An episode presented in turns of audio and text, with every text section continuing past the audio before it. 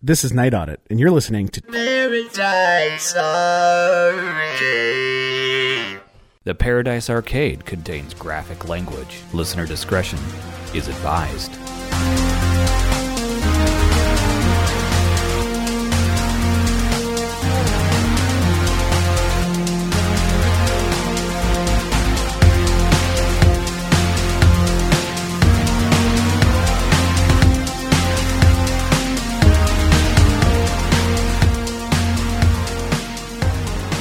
You are listening to the Paradise Arcade with Kyle and Eric, promoting synthwave, music, and culture. Welcome to another episode of the Paradise Arcade. This week we have a very special guest. you say that every week. yeah, well, they're all spe- hey, we we only interview people we want to talk to. You're very special. So that's tr- it's not a lie. I'm not placating. But we joining us is Destryur. Hello, and yes, I am very special for anybody Okay, and I- everybody that's listening. Good. I was going to just say the same thing, too. You're very special. Thank you for being on the show. Super. So, as always, please follow us on social media. We are on Twitter uh, as the uh, Paradise underscore Arcade. We are on Instagram as the Paradise Arcade. We also have a vinyl Instagram account. What is it again, there, Kyle? Paradise Arcade Vinyl. Uh, very complicated, obviously. We're on Facebook, and you could listen to us on any platform of your particular choosing. So please do so, like, share, etc., and so on. Um, so you are a recent discovery for both of us, and like it was a a, a pretty wow moment for me listening to Panic. Um, can you give a little background on yourself and, and your music um, journey, how you got into you know, what you're doing now? Well, I appreciate you listening to the album. It's it's definitely a trip. There's a there's a lot of samples that I've wanted to use in in songs that I've been holding on to for a long time, and I'm glad I just threw them out there and and did it that way. But I've been making synthwave since 20, 2014, around there. Before that, I was into like trap and dubstep, and I'm like, oh yeah, I can I could totally make this music, not a problem. And the stuff I made was absolute garbage. Cool. Well, it's good that you didn't have a problem doing that. oh, I know, I know. But uh, eventually, I listened to I think the very first experience of mine into synthwave was Kavinsky's Teddy Boy EP. Okay. and I was, yeah, I was a big fan of like Bloghouse and Justice and the the whole Ed Banger record label. And then I heard Kavinsky and I heard Testarossa Auto Drive, and I was like, holy shit! It's like it's like Bloghouse and and like this '80s weird electro music. I love it. So that's kind of what got me into uh, into synthwave and my first, very first track I made was Night Run, and I released it as a single. And I had a, I hired VHS Glitch to do the the artwork for it, which it's awesome. But a couple of months after the release, Kavinsky posted the artwork on his Instagram and was like, "Oh man, this guy's a copycat or something." Oh, So- no. oh shit. Yeah, it was bad. Uh, He he cropped out my logo, but everybody kind of found it on Bandcamp, and after that, I, I think I think after that, I I got into like a Instagram beef with him, and he blocked me. So Whoa. I'm blocked by Kavinsky. that is too bad. I mean, I know. That's a weird journey. Be like, here's this person who inspired me, and now we're mortal enemies. Yeah, well, hey, he's Oh. he's not really an enemy. I, I hope we can have a uh, a discussion about you know put everything in the past. He's probably forgot about it, but hopefully. anytime I meet somebody and they ask, "Oh, how'd you get into it?" I'm like, "Oh yeah, Kavinsky blocked me." So that's, uh, Uh, I mean, that's some street cred. Yeah, I mean, there you go. yeah, a little bit. So since 2014, uh, so you you've been actually been doing this for quite a while. Um, Yeah, yeah, quite a while. I took a hiatus for like a year. Um, I didn't put anything out. Um, I was I was moving around a lot. I used to live in New York City. Um, I was moving around a lot. I just didn't have time to make music a lot. But I started dating this girl who we eventually settled in Brooklyn for a few years, and then all of a sudden I saw ads online for for Nightwave for um, it's like New York's first dark synth show, and I'm like, oh my god, we have to go. So the first show I went to was a Halloween show, and I got to meet you know everybody in the scene in New York that loved synthwave, but uh, but meeting other people who love the same music, and and I made the music. It kind of pushed me to make more music, so I could show them, and you know it it was definitely a a wake up call for me to make more music. I guess I could kind of tell like your your previous kinds of genres of music, or at least the influence of what you're doing now, because I think like listening to your music, there's definitely like a unique song breakdown and and like ramp back up that I think maybe traditional dark wave or synth wave doesn't necessarily have. And I really love all the samples in it. I just the, how you use them in the songs are, are really cool and add uh, like I get like it reminds me of being in an old arcade game or arcade and you're playing games and they've got the music in the background you've got like if you're playing like left 4 dead or those kinds of things and they've got like the the audio cues for like Oh yeah, you know what i mean like A- ab- absolutely. Like uh, Narc City, I made with my friend Greg, who is uh, Cobra Wipeout, and we're like, you know what? We want to make a song that's based on the, the video game Narc because it's it's such a it's such an insane game.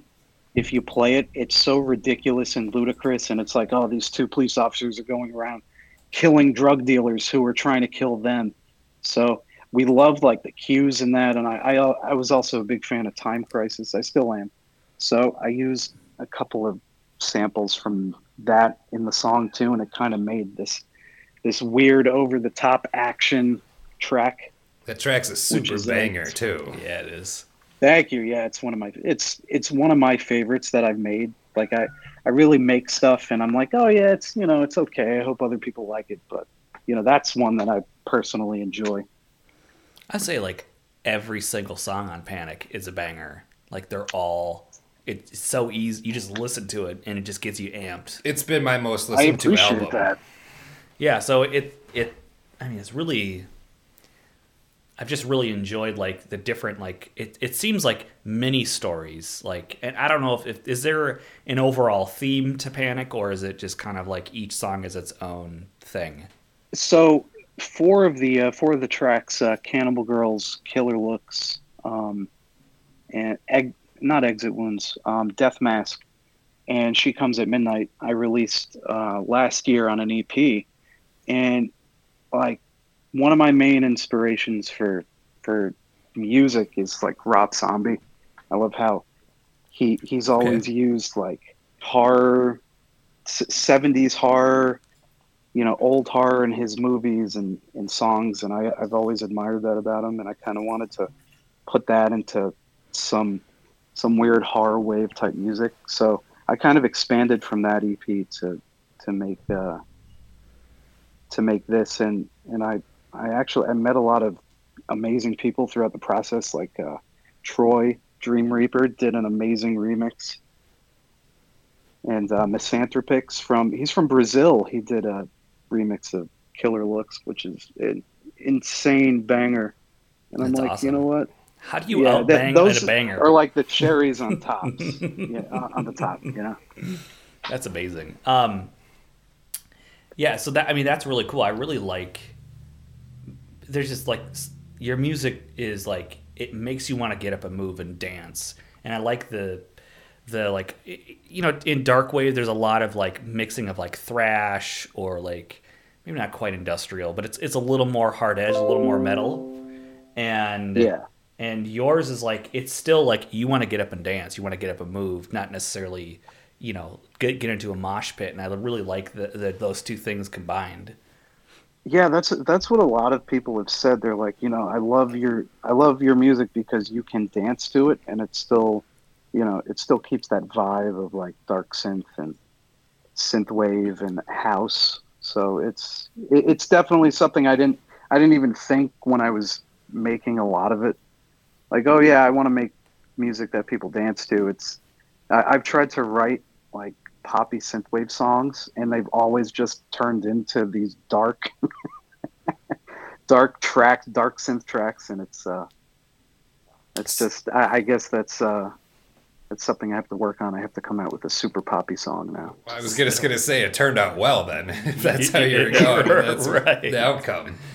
Uh, Yeah, I think Go the the most like retro wave track I think I've made was um, uh, I think like Gradient Dream years ago, and even that is kind of like you know it's sci-fi. It's it's more dark. It's not that poppy, but you know that's that's the best I can do when it comes to retro wave. Well, I I mean, I think you've carved out a niche that's very much, you know, your own. And yeah, I think if, you know, more people get tuned onto it, they're going to be like, yes. Like, you know, like you listen to things and, and certain music just cuts through over others. And I think, like, your music stands very clear, you know, comparative to other, you know, people. If you want to throw the dark wave or whatever genre, like, it's like Destryur, there it is, Panic. It's Thank its you, man. thing. Yeah, I, I I really appreciate that. I love. Um, I wanted to do. Uh, I wanted to incorporate um, guitars in at least one of the tracks on the album. Um, because I've been, I've been, I was listening to a lot of hair metal at the time, and I'm like, you know, Yeah. Midnight Danger like puts really, really, really good. You know, he's really good at playing the guitar, and I'm not. So I'm a fan of this band Wild Street, and I reached out to the guitarist Dominic, and I'm like, hey, you want to do like a riff for one of the songs, like kind of do it hair metal, power metal, Yeah. you know, synthwave, and he's like, yeah, let's do it. So that's where the title track came from, and it's uh, I I wanted to try to keep it different too. You know, I don't uh, not have like all of the same same song, just a different name on the album. So I think that uh, mixing it up is interesting. You know. Yeah, it, it really does seem like each song is like a little miniature story. Like a grind it's almost like Panic is a grindhouse movie or a collection of grindhouse That's my goal. movies. That's my Eh, goal. Thank you, so much. You fucking did it. wow. I can't even believe it. I just fucking thought of that. But yeah, each one is like its own little particular thing. And so it's got its own little flavor, its own little thing that makes it uh, unique onto itself, which Yes. I really fucking love. So Thank you so much. That's that was the goal. That, that's like the the whole Rob Zombie influence on the album, making it just a gross grindhouse movie. Say, when was the official release date of the album? Uh, it was October first. Okay, so Yeah, I I really yeah. have been sleeping on this album, and I missed out because I only discovered it a couple weeks ago.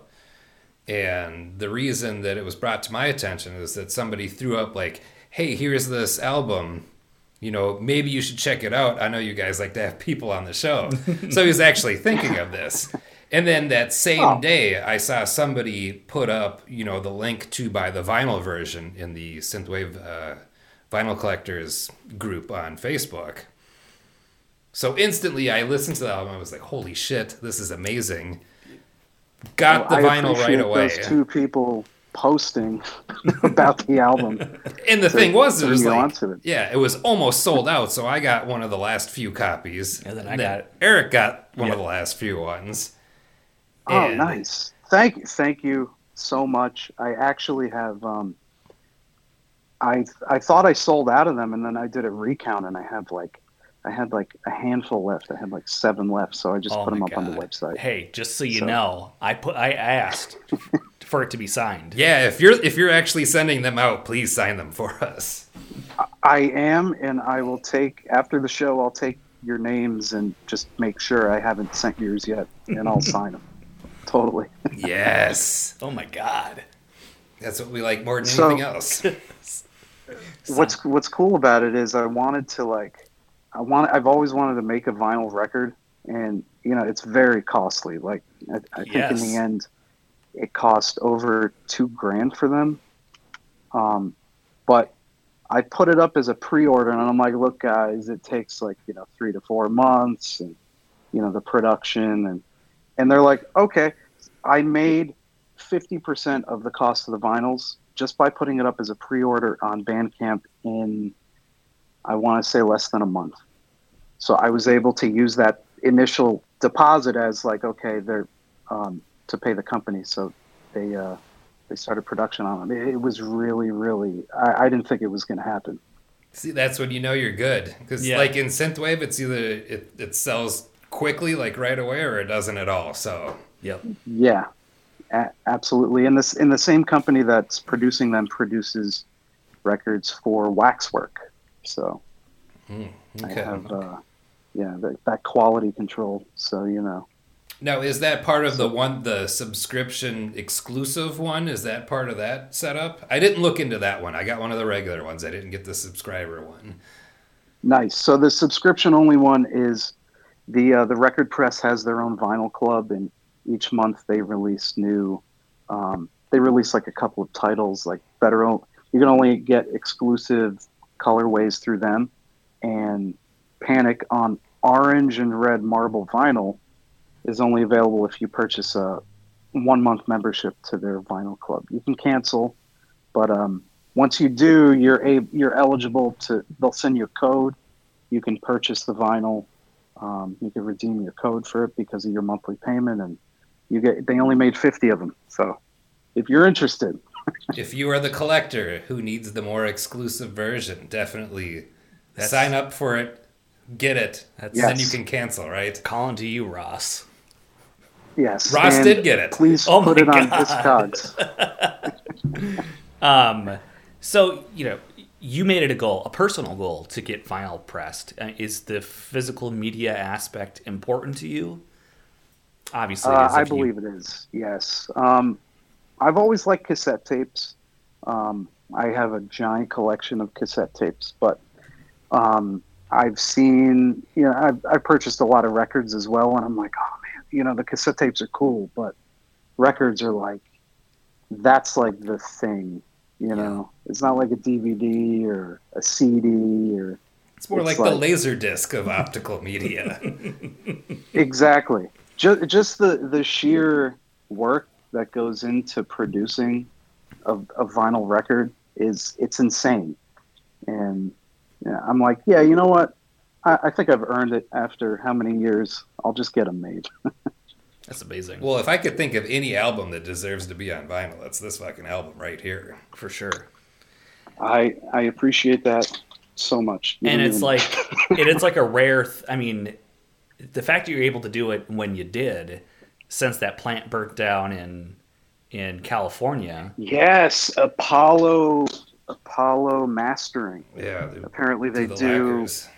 um, plates for like 95% of the um, of the vinyl industry and it's it's it's incredibly sad because like that equipment alone they don't even make anymore like those machines to to master stuff for vinyl it's like very hard to come by so that was that was awful Yeah, the only other place that does it is in Japan, and it's one old dude who hasn't wanted to do it for a long time yet still does. Yeah, yeah. So that other five percent of of uh, mastering plating factories are about to get really, really busy. yeah it's like kind of thinking like it, it's an interesting position to be in because you would think this is a prime opportunity for another company to step in and and fill that in but as you're saying like some of that stuff it's, it's not made anymore you can't find it you, how would you even Yeah, it's. I mean, it, it's a good question. You know, I don't. I, I know. I don't know specifically what company um, that uh, New Orleans record press uses for their their plates, but I assume it's got to be Apollo Masters because they're like, oh yeah, we send it to them and they'll send us the the master in about you know three to four months. So they they were very very busy. But it's Um, like it, it it's a bad thing. It's going to screw some things up, but there is still another form. Um, I think it's direct to metal mastering that Yes. doesn't use a lacquer. So those companies Yeah. can keep going. I'm they'll be backed up, I'm sure, because this has happened. But Can you, Kyle? Can you explain to me that? no, No, you don't know. How, I don't. I, the mastering process and what it takes, I don't know. All I know is that like, yes, there was two companies that did lacquers.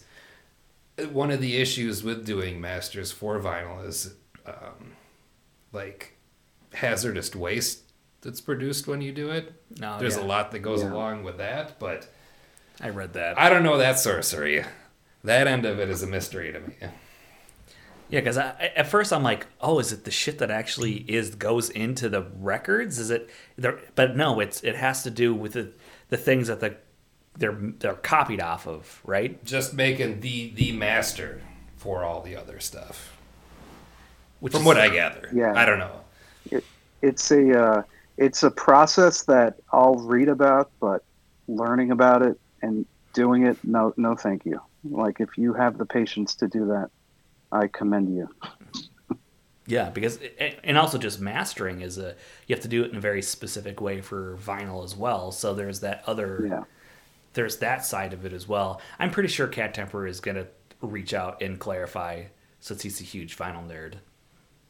Yes, he actually we traded. Um, he sent me one of his records, um, and I, I'm actually I'm sending his this week when I get back from New York. So I hope he enjoys it if he's listening. Sign it for him too.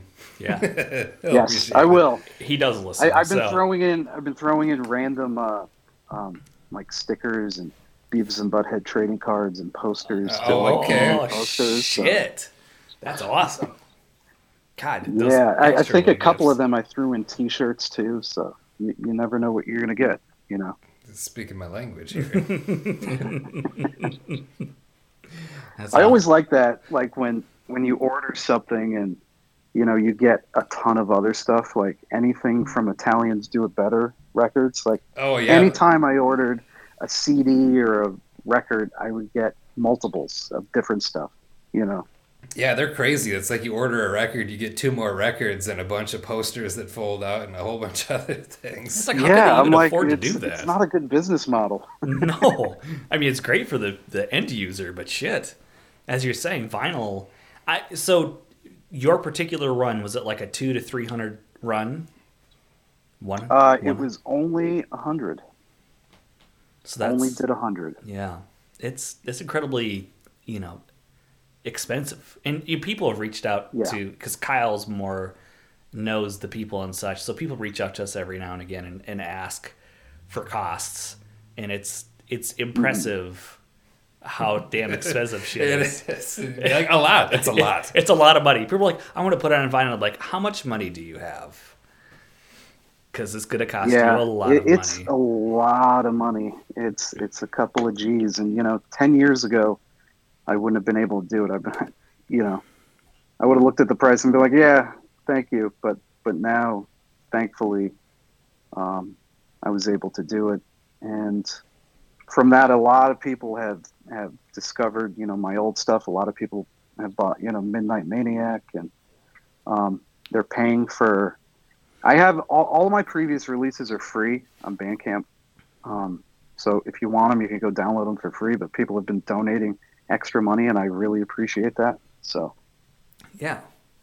Are you have you thought about releasing some of your earlier stuff onto like vinyl or is that was this kind of push like the big celebration if you will? this, you know what? It's a it's a good question, um, and I was thinking about doing a Midnight Maniac release on vinyl of like translucent purple, just because it's like an imaginary soundtrack, and I, I collect a lot of vinyl soundtrack, so I think it'll be cool to uh, to release that on vinyl.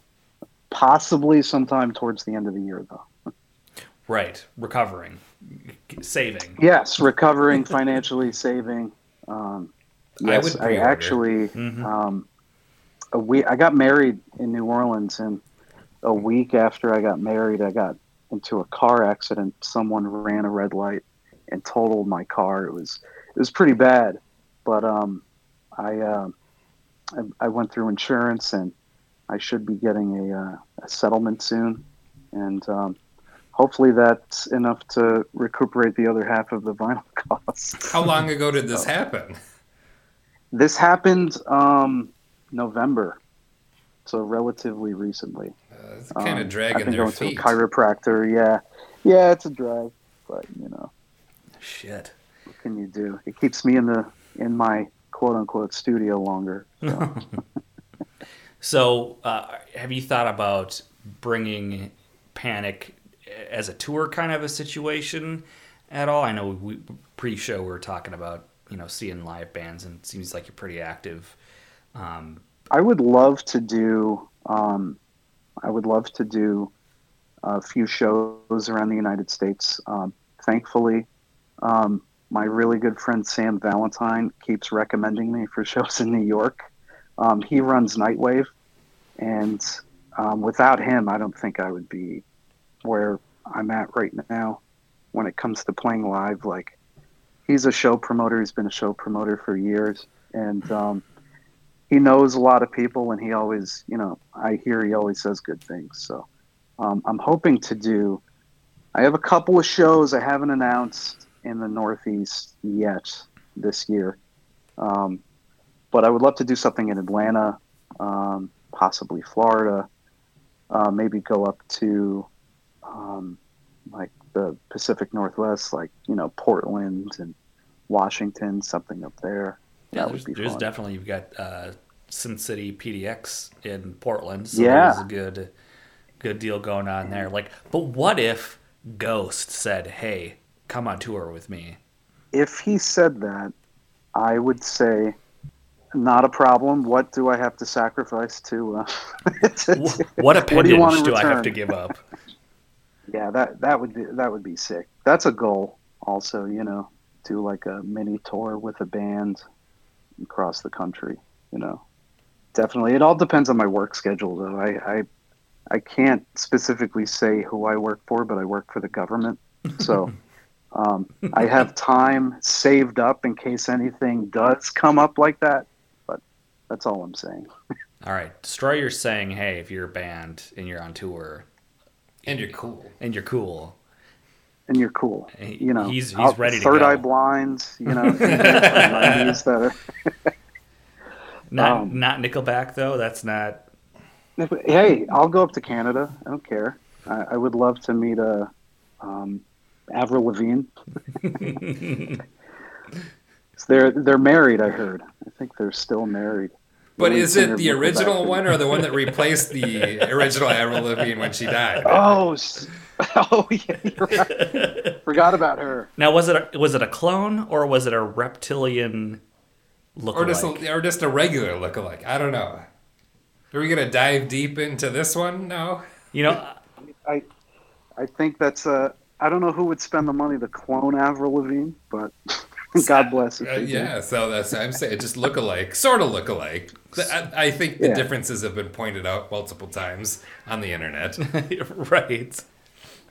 That's the same thing with Andrew WK. right? Yes, Andrew WK as well. Has been replaced. Yeah, young Andrew WK does not look like Andrew WK now. Yeah, that's the You shitty thing about about getting old. Well, here's Yeah. but here's the funny thing like i think conspiracy theories are funny and i just like to go along with them because it's fun but having an actual conversation with andrew wk about something which he had no idea about but the bass player knew exactly what i was talking about and them looking different only kind of sort of makes it feel like maybe possibly that could be a thing That's like where, did, Gallagher's. where did you meet um where did you meet Andrew WK? So when I had the conversation with him, he was on his motivational like speech tour. Oh, cool. So he's going to city to city and like giving a motivational thing, and then it like in our city, it ended up being like a lot of people talking about shitty things that have happened to them, like saying, "Hey, here's what happened to me," and then AWK being like, "That sucks." Party. no, no, it wasn't like that. He was actually giving. He was giving really good advice, like earthly advice, like good stuff.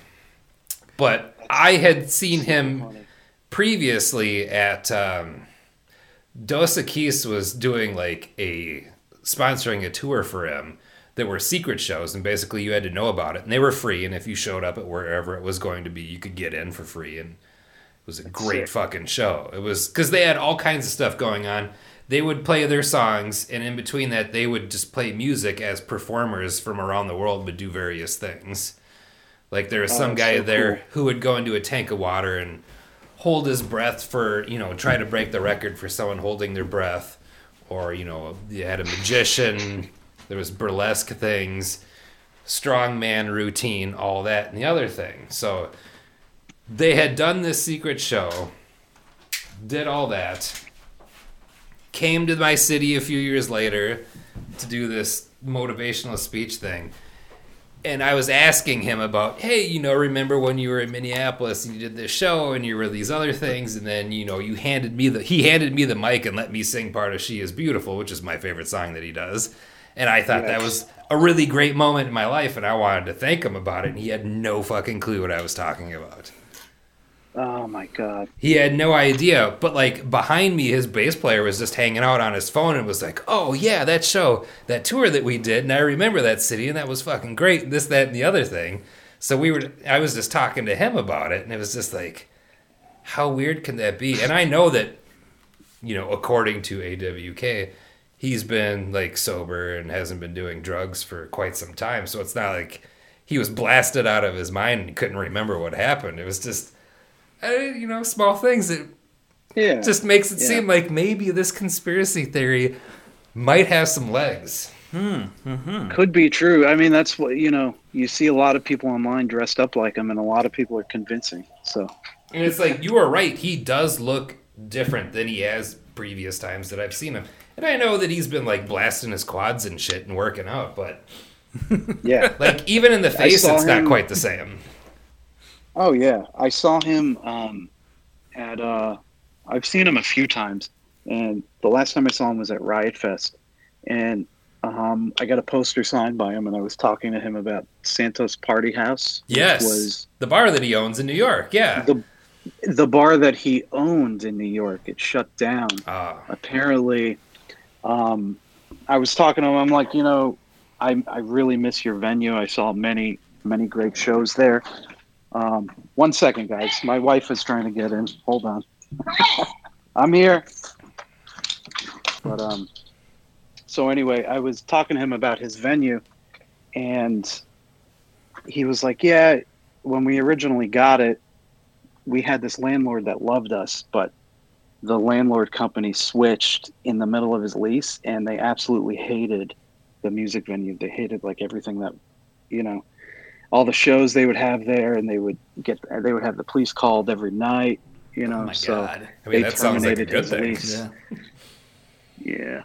yeah but uh yeah it was sad and i'm like you know what you can always find the party somewhere right It's a state of being, not Yeah. a place or a thing. Yeah. If you bring the party, there's a party everywhere you go. absolutely have you guys been to riot fest i know you guys are up uh up in um minneapolis Up in no man's But, uh, land. have you- Yeah. I have not. I'm You not tr- either. You have not. Oh, No. it's it's fun. It's definitely fun. It's uh it's a trip. I'm not going this year because I can't really afford it with all the other traveling I'm doing.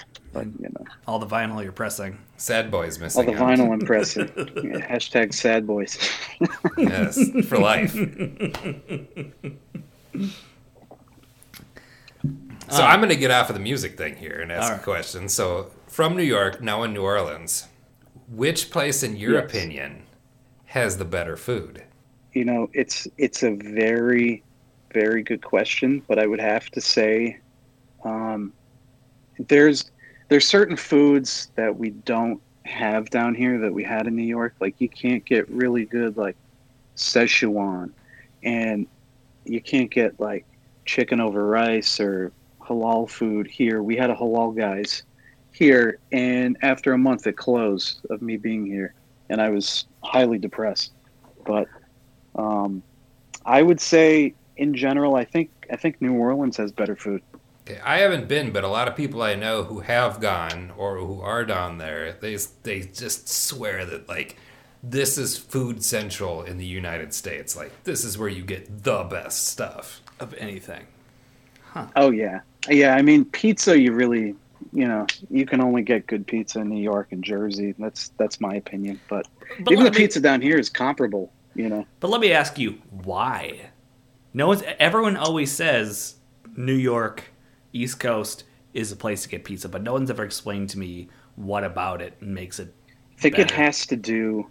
It has to do with the dough, and it has to do with the water. See, that's the thing I've that heard- I've heard most is the water. Yeah.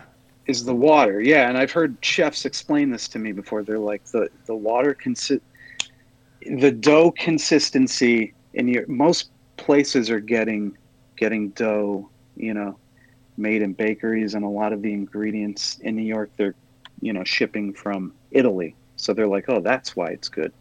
But I I don't know a concrete reason. I've just heard everybody say the water anytime I ask that question, so I'm just going to go with the water. Oh, okay. That's Because cool. I mean, I've definitely had pizza in California, which was not good. Yeah, But- yeah. Like even California Pizza Kitchen is, is gross. But it's and, like and my wife happens to be Italian, so she she's a better explainer of why um, certain Italian food is good in other locations. Does she do the Italian hand gesture when she's talking about it? Oh, the gestures. Yes, there was a. I took a photo of her the other night. She was um, cooking dinner on the stove, and she was wearing a uh, a nightgown with slippers, and she had a cigarette in her hand. Super pretty, but I'm like, you look like a a nana. like you're a living So meme. they're Jackie. They're asking me why is uh, pizza better in New York and Jersey? The fucking water. The fucking water. oh, that's amazing. Well, there's the answer. it's answer. the water. That's Same it. with. Same thing with the bagels. Yeah, the the bagels are better up there. Okay, good to know. But I think- will say though that like even having bad pizza in California, it's still pizza, so it's all right. but it's not as good. How shitty is that? Like Are you guys- about California is amazing except your food. You got tacos. But I uh, tacos. That's I feel like anywhere you can get a good taco. I, I hear people of like California, Mexico is the only place you can get tacos. Well, some people say, "Oh, Texas is the only place you can get a good taco." Oh shit, I don't know. You know, ch- some chilies, some chilies I've been to make really good tacos. As a chilies connoisseur, I can say uh, some locations make really good tacos. But um, After your sixth McGolden Light at Chili's, all the food is amazing. we uh, we just got back from a from a cruise. We um, to the Bahamas. We went on a carnival cruise, and like I can't do I can't do a lot of cruises just because all of the food on cruise ships is just shit. Even the healthy options, it's just shit. And at the end of the cruise, you just feel like garbage. You're like, all right, I need to go home and like just you know fast and drink water. It's it's awful. Purge it all. But I feel like it's, part of it's being shoved into like a bacteria stew tube with a bunch of other people. You're just stuck there with them. Oh, Maybe yeah. that has something to do with Yeah, it. you, you're just stuck stuck there on a ship, and in one of the uh, one of the most popular restaurants on the ship was Guy Fieri's Burger Joint. So yeah, that was it was good. It was good, and and you can get like it's it's totally free. It's included, and you can get like three burgers at a time if you want. It's it's just insanity. Oh man, I would totally fuck that up. That is something that I would do. Be like, all inclusive. How many burgers do I get? I want all of the burgers. They had they had a burger where the patty was made out of nothing but bacon. It was just a bacon patty. That's amazing. So I have a good Yeah. Guy Fieri story. So in diners, drive-ins, and dives, he came here to Minneapolis or to St. Paul, and went to a place right next to where I live. Did a show, so they made a burger, named it after him. I went there one day after work with my friends, got his burger, and then my appendix blew up. Jesus Christ. and that was my experience. and, and the thing was, is I was like, I am going there, and I will get their biggest burger. But I wasn't feeling so good, so I was like, I will get their second biggest burger, which was Guy Fieri's Big Bite, is what it was called. Oh my god. Oh God. And then after that, and like, I'm a big video game player, so one of my friends, I was in the middle of playing um, uh, Bloodborne, and Oh, I. I was at a point in the game where I was playing like the worst boss in the game. And we went back, and my friends were like, You need to play, you need to fight this boss. So I am just in complete agony and pain fighting the most frustrating boss in this game as my appendix is blowing up. It was the absolute worst fucking night of my life. It's that's oh. amazing because people talk about like you know speed running and doing like you know beating games on like the Dance Dance Revolution pad. Beat that while your appendix is blowing up. Oh, that's it the next it was- challenge. It was fucking terrible. Oh my god. It was oh a special night. Yeah, Guy Fieri, thank you. for a person. Have you guys heard of uh, Heart Attack Grill? Yes, absolutely. Yes. And I would fucking love to go there too. Yeah, me too. But they, I, I absolutely, I think it's confirmed. There's been a couple of deaths at the place. Yeah, and you know what? I think it's bullshit that I can't go there and eat free. yeah, no, it's a, it's a good point. They put you in a hospital gown, and the waitresses are nurses, and they like, they have one. It's, I think it goes by like the level of how much your arteries are going to be clogged. Yeah, like if you weigh over a something that- certain amount, I think you can eat there free. Yeah, Wait, what? it's great. Yeah, it's in Las Vegas. Holy it's in shit. Vegas, and if you weigh like, I think it's over 350, you eat for free. Something insane. Yeah. We want to kill you. Come on in. And that's Come on happened. in, yeah. Yeah. Arteries burst. And, and it's like Disney. Nobody ever dies on the property. They take you outside and then you die. Yeah, because like you're in a wheelchair in a hospital gown, so they'll just roll you on out. And just like right to the middle of the like, street. Get the fuck out. there you go. But yeah, if if you got a moment, you should really look it up and look at the shit that they serve there. It's it's amazing and awesome, and I just say that because I'm a person who loves to eat like complete fucking garbage. But yeah, it's it's got almost five stars though. You know. wow. Yeah. How many Michelin They have stars? the. How many Michelin? Yeah. How many Michelin men? Oh. all of them. Goes- yes. Uh, it is- okay, so the the bigger the burgers, it, they go by the it's they're called the bypass burgers. So it goes by how many bypass surgeries you have. So the quintuple, the sextuple, the septuple bypass, and then the largest one. It's only five bucks, and it's the octuple bypass burger. It's eight patties. It looks like. So it, Yeah. it it goes by the bigger it is and the worse it is for your health, the cheaper it is, is what it sounded like. Yeah. like. Yeah, that's that's probably uh, because they don't want you to pay ten dollars to kill yourself. You know, I think that's Five dollars is the appropriate That's amount. thoughtful. Yeah, yeah. because they're gonna roll you in the middle of the street in a wheelchair. I mean, if you're gonna die, what does it matter? Spend five hundred dollars. You're gonna be dead. Who Yeah, exactly. cares? They're rolling you into the ditch after that. Yeah, Vegas is uh, is the epitome of of a, a state where the governor was like, "Yeah, we're just going to do whatever we want." And it works for It's them. it's amazing, and it works. You know, Do what you want to do. Don't do what you don't want to do. That should be Las Vegas's slogan. All of them. I would Yeah. sue their asses. That's my shit. Going back to cruises, do you have any pro tips for those that want to embark on a cruise? um, I do. Um, don't don't bring a lot of luggage, um, because to get off the ship, if you want to do it fast, you're going to have to carry your luggage, and they don't let you carry a certain amount of bags and all that. Um, one thing I realized the last day of the trip is if you go to dinner, like dinner's included every night, um, you can get more than one entree. And I didn't know this. And I'm sitting here getting one thing a night to try everything. And they're like, oh, no, you can get a, as many as you want. And I'm like, oh, Wait, what? Okay. Yeah. yeah. Like you can get, like you can get the chicken, the steak, and the shrimp if you wanted to. You can get three entrees. I didn't know You, this. you can get the land, sea, and air. Yeah, exactly. I'd like the land, sea, Um, and air, sir. Yeah, and if you're going on, I, pers- it's a personal preference of mine. I don't like going. Um, I don't like being on a ship with the same people for you know more than three days. So if you go on a seven day, just realize, okay, uh, I'm in it for a week. you know.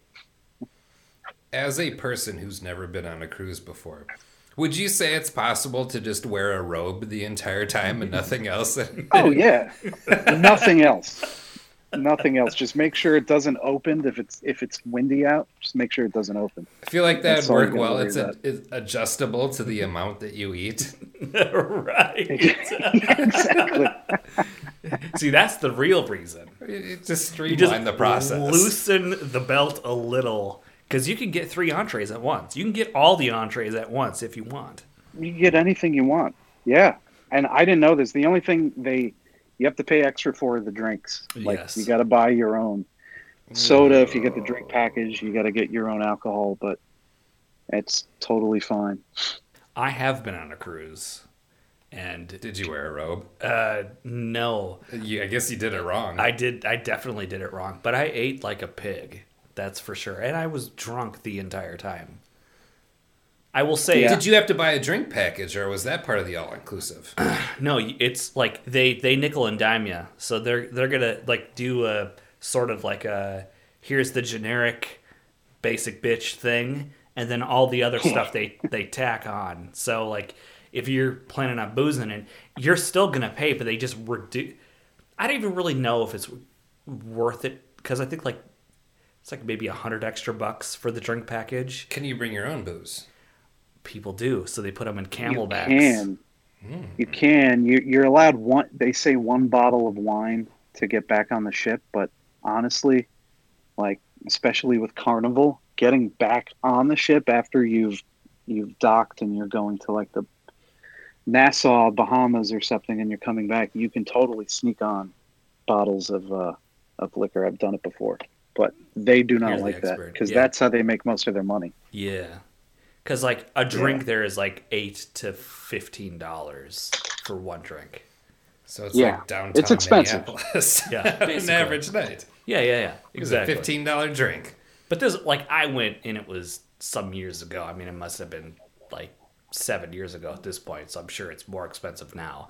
You could actually attest to this, Chris. Is it more expensive now? How much drinks on a cruise? Oh, dude, they're like, I think a beer, um, I think a beer was like nine bucks, What the fuck? something, something crazy. Yeah, um, it it also depends on the bar you go to because there's like there's fancy bars and then there's like regular sports bars. They're they're all they're all disguised to look like These are all in the same serve damn same ship. stuff. West Yeah. Yeah. Yeah, but I th- the drink package it was like fifty bucks a day, and and I think the limit is like ten drinks a day. Oh, worth you, it. You, you factor that in, it's it actually it pays for itself if you're going to drink a lot. But if you're not going to drink a lot, you know, I would just If you're gonna go on a cruise, my number one suggestion is to be constantly drunk. I thought you were just going to Yeah. say don't go on a cruise. Well, you know, you can get the coronavirus now. That's part of the package. It's an extra Oh. thing. Yeah. Yeah that uh, I would like a Corona with lime with my coronavirus. was it that Royal Caribbean ship um, that docked in Bayonne has like twenty something people on the ship with the virus, so they're not letting them off. I've seen that movie before. It was called The Hot Zone. Yeah. yeah. Yeah, this is kind of like it, it's kind of like 28 days later in a way. You know, without What's- the running around killing people part, you know. It could happen. We don't know yet. Could. I'm still We waiting don't know. for this to turn into like a Cronenberg movie where they start to mutate and do some weird The shit. Cronenberg virus. yeah. I love I love Cronenberg. I, I I absolutely love that's actually so the album cover Panic is based off of a Cronenberg movie. Which one? Um, um, I believe it is. Let me pull it up right now. I don't remember the exact. And also let us know who did the I'm artwork. such a such a film uh, connoisseur, and I don't know. So it's. Hold on a second.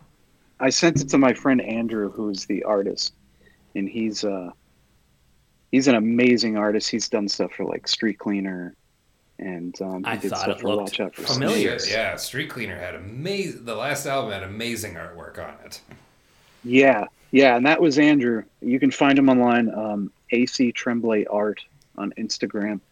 and he actually he's um he's also Stranger, the um Oh, so that Um, okay.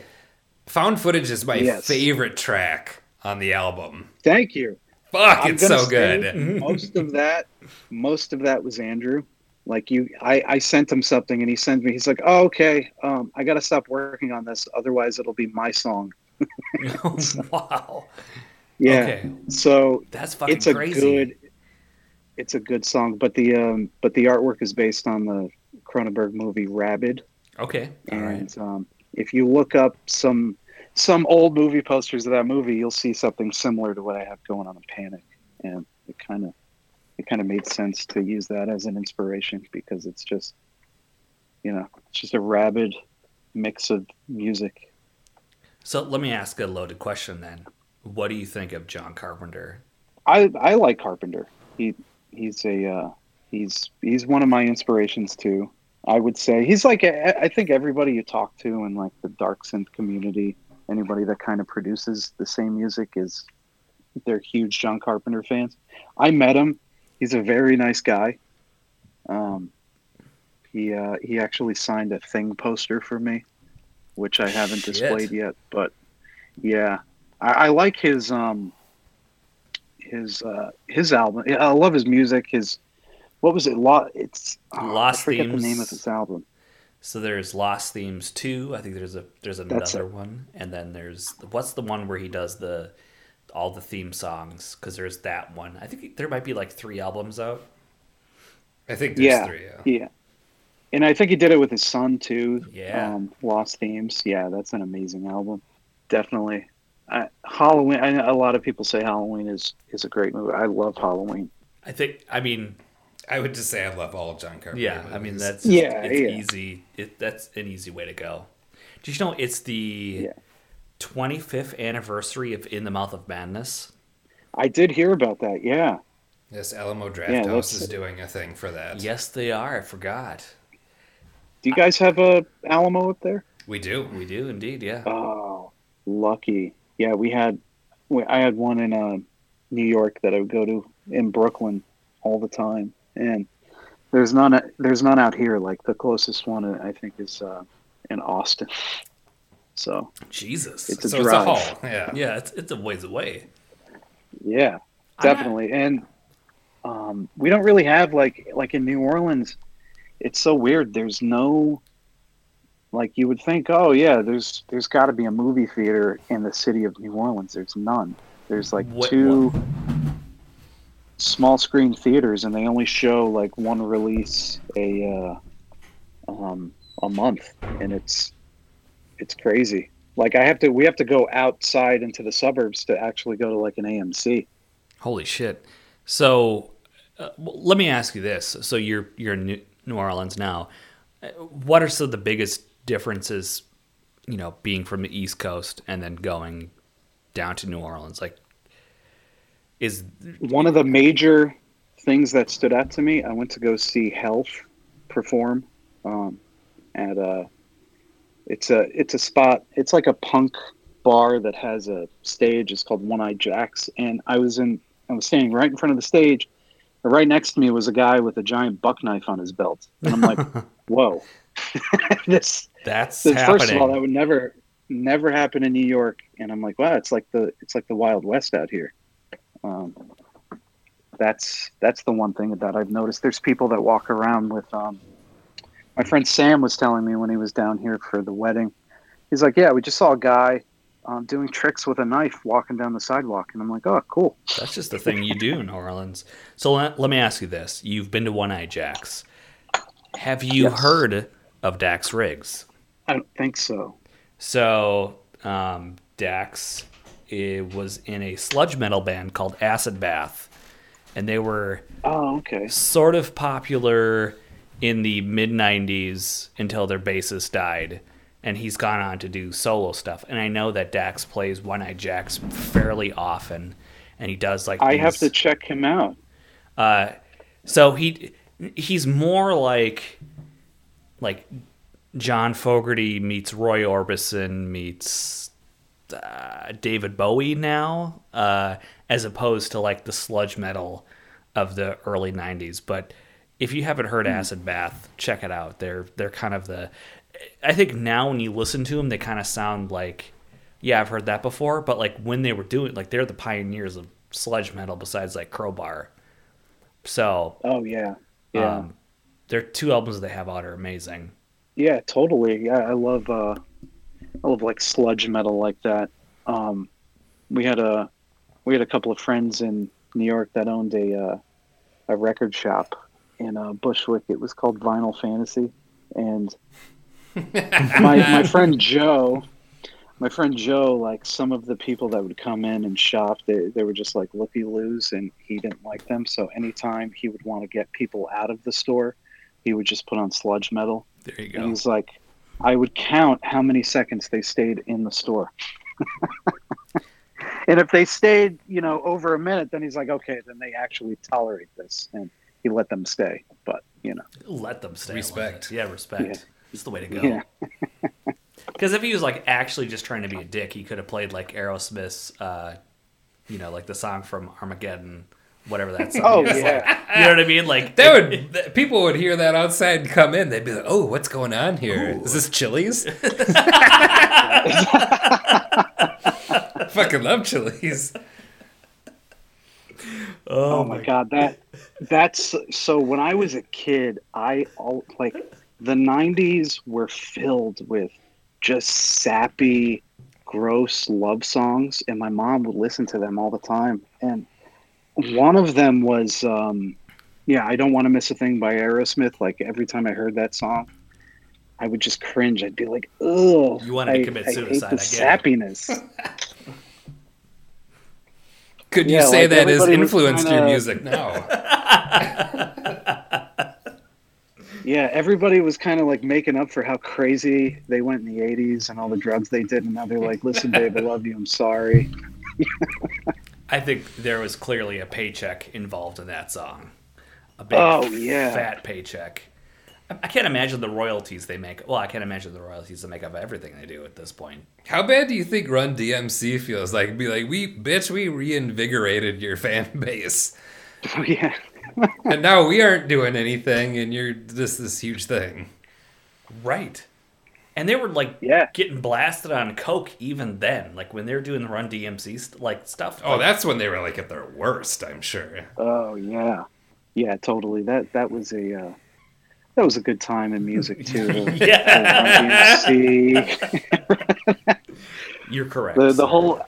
I'm a huge Rick James fan too, and I'm like, God, man, I wonder Yes. what Rick would have been like without cocaine. You know? Do you want to know that answer? Is Nah, that- you don't want to know. Yeah, yeah. I think I think it was Mad TV that did a did a sketch that that always makes me laugh. It was when he was helping when he was helping Eddie Murphy write the song "Boogie in the Butt," and um, the, the guy who played Rick James would come in and sit down, and he'd be like. Okay, I got to go to my car, and he would get up like every two seconds, and he would come back and just sniffing.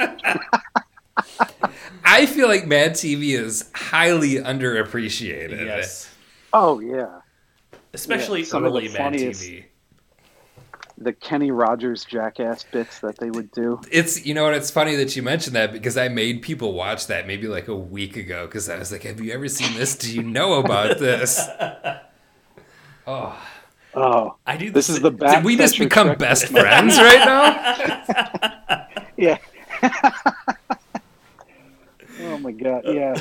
That everybody talks about SNL, and I'm like, Mad uh, TV Oh, was so goddamn funny. it was so much at the time that it was really going. It fucking killed Every- Saturday Night Live. Oh, it Oh, was killed. so much better. I get for me like Yeah. it's in living color and Mad TV. Like SNL Oh, wasn't yeah. even a factor.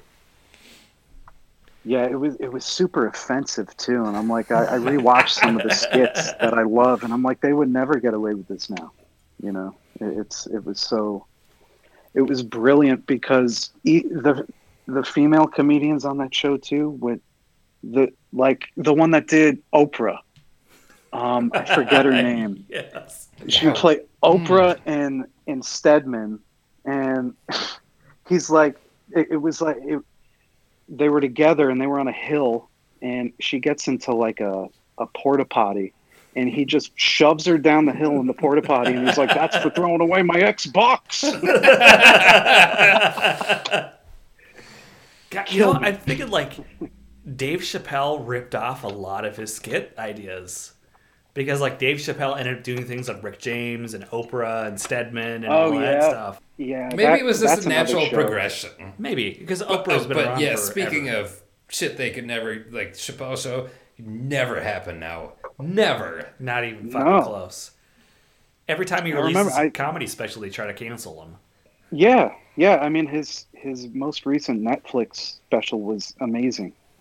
It was so funny and clever, and um, I think it was two. Was it two thousand and three? I remember Chappelle's show premiered right after the um, Operation Iraqi Freedom started, because I remember like watching those news reports and then watching the premiere of Chappelle's show.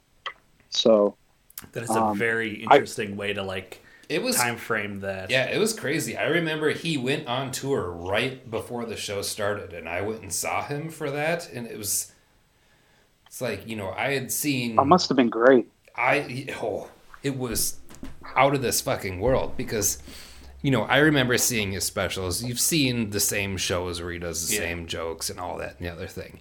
Every joke Yeah. he did on this tour, I have never heard before nor have ever heard since, and it was out of this fucking world. It was so good.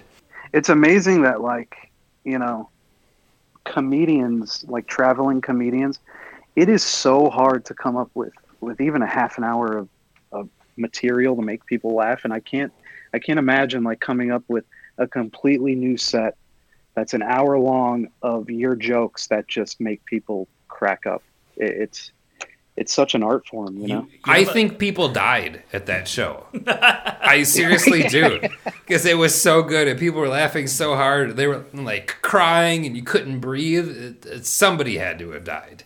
Even the opener that they had.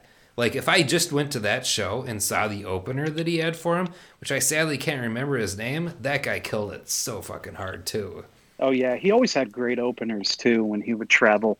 Um, there's another comedian that that I've seen a few times. Um, a New York comedian, Jim. Do you know Jim Norton? Oh, yep, I do.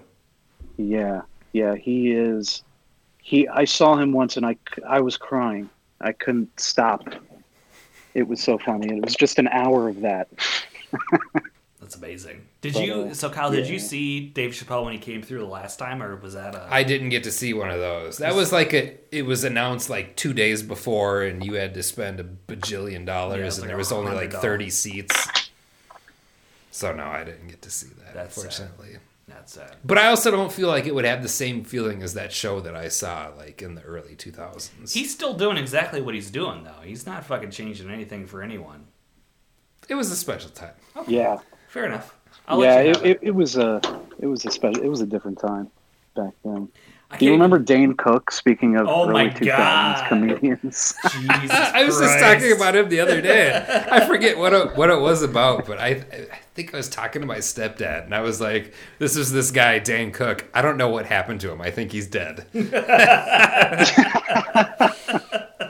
Well, he he yeah, he was popular for like for a little bit, and then all of a sudden he he dropped off the face of the earth, and it came out that his brother was actually his his manager at the time, and was stealing millions of dollars from him. Oh, Oh, shit! fuck.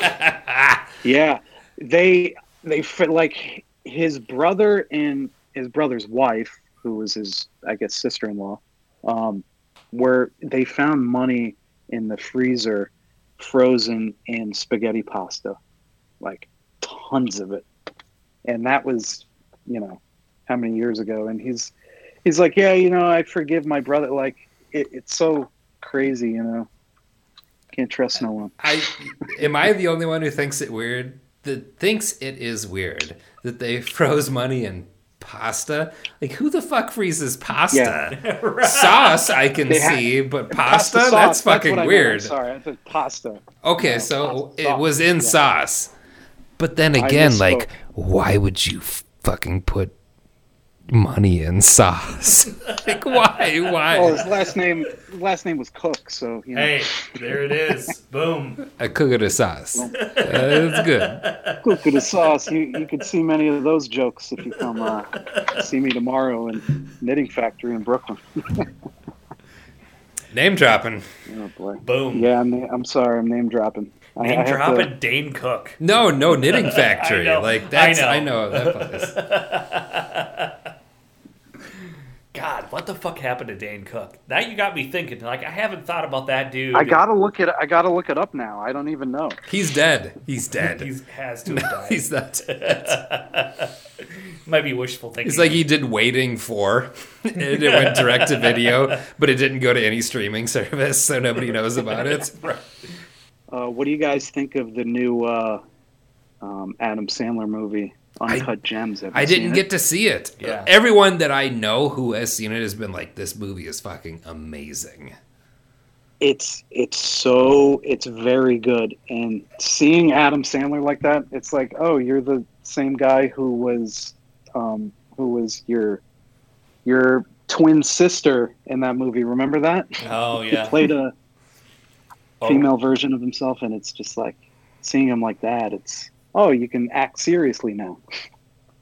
I, I, you know, I'm not really that surprised. Like comedians Yeah. being able to do dramatic roles. It's like when Robin Williams did, um, fuck uh, that movie, Matt Damon No, or that Oh. movie with, with Robert De Niro, Awakenings. where he worked at like the fake Walmart. Oh, Yeah. one hour photo. Yes, that one. Yes. Yes. It's like Oh, I'm that was not so creepy. really surprised uh, about that because he's like clearly manic depressive. So like, Yeah, that is that is a good point. Yeah, I mean, Billy Madison though, like that's top top five for me in cinema. It's That's like, what what day is it? October. yeah, yeah. Norm Macdonald, he's another one of those comedians that's just like you know, it's just genuinely hilarious. I don't know if I can handle myself around Norm Macdonald because just the way he talks about anything Yeah. is really funny. Oh yeah, I'd lose my shit constantly. You watch uh, um, Mike Tyson Mysteries? What? Have you ever heard of Mike Tyson Mysteries? no, how do we not know of this? Because this sounds All right. fucking amazing. All right, it's it's a show on Adult Swim, okay, and it's a cartoon, and it's Mike Tyson, uh, a pigeon who is played by Norm Macdonald, a ghost, and his stepdaughter, and they're in like some weird Scooby Doo type universe where they go out and solve mysteries, but they wind up just making everything worse and awkward. Sounds You about right. have to watch the show. Yeah. Oh my It's- god! It's so goddamn funny. And Norm Macdonald as Pigeon is constantly drunk or high or, you know, saying offensive and funny stuff. It's As, it's great. as It's he does. This, you know, this Yes. really reminds me of a thing because one of my friends posted a picture of the director of Parasite, who is making two of the Oscars kiss each other, which made me think of the time where Mike Tyson had two pigeons. He was like, "Now kith." it all comes full circle right now. Full circle. Now, did you happen to see Parasite at all? I did not see Parasite. Wow, I we're plan kinda like on, I opposite think I'm going to watch it on the plane um, tomorrow. I hear it's really, really good. It is good. It's it is a very like the best way that I can describe it as is like a very Korean movie. If you're into like the Korean revenge movies, Oh, yeah. it it goes right in with that stuff. You know, to me, it's crazy that that movie it won the Oscar, and it was, as you said, it's very Korean. Like it is through and through. It does not like pander to American tastes at all, and it won like a boatload of Oscars. So it's like, is that by accident, or are we finally like, oh shit, this dude's really actually talented? Like, I Yeah. like I know that like his shit's hot, but I think hmm. it might have had something from the last award show where he just like smoked the audience. because he had his translator translate is like once you can get over the one inch wall of uh, subtitles, there's a lot of good movies out there. they did that Oh, yeah. at his acceptance speech. It's like, oof. It's bringing the fire. Damn. I think son. some Yeah. people might have been like, Yeah. ooh, yeah, let's not be fuckholes about it. But Yeah, that that's a movie like I- I've I've caught myself um, just trying to put on movies lately and just walking away. Like that's a movie you gotta sit and watch because it is subtitled. But it kind of forces you to stay there and watch the movie. You know, you it, being invested in that movie is totally worth it. it's totally worth it. It is a Yeah. really Did you hear though that somebody at the Oscars, some I don't know who who she was from, but asked him like, "Why did you choose Korean actors in the Korean language to have your movie in?" It's like, oh uh, wow, Oh. that's that's why Fuck. people hate America yeah yeah because that's of things like yeah. that. Why did you choose? Oh, um, Jesus. Wow. yeah. That's uh, that's embar. I would be embarrassed.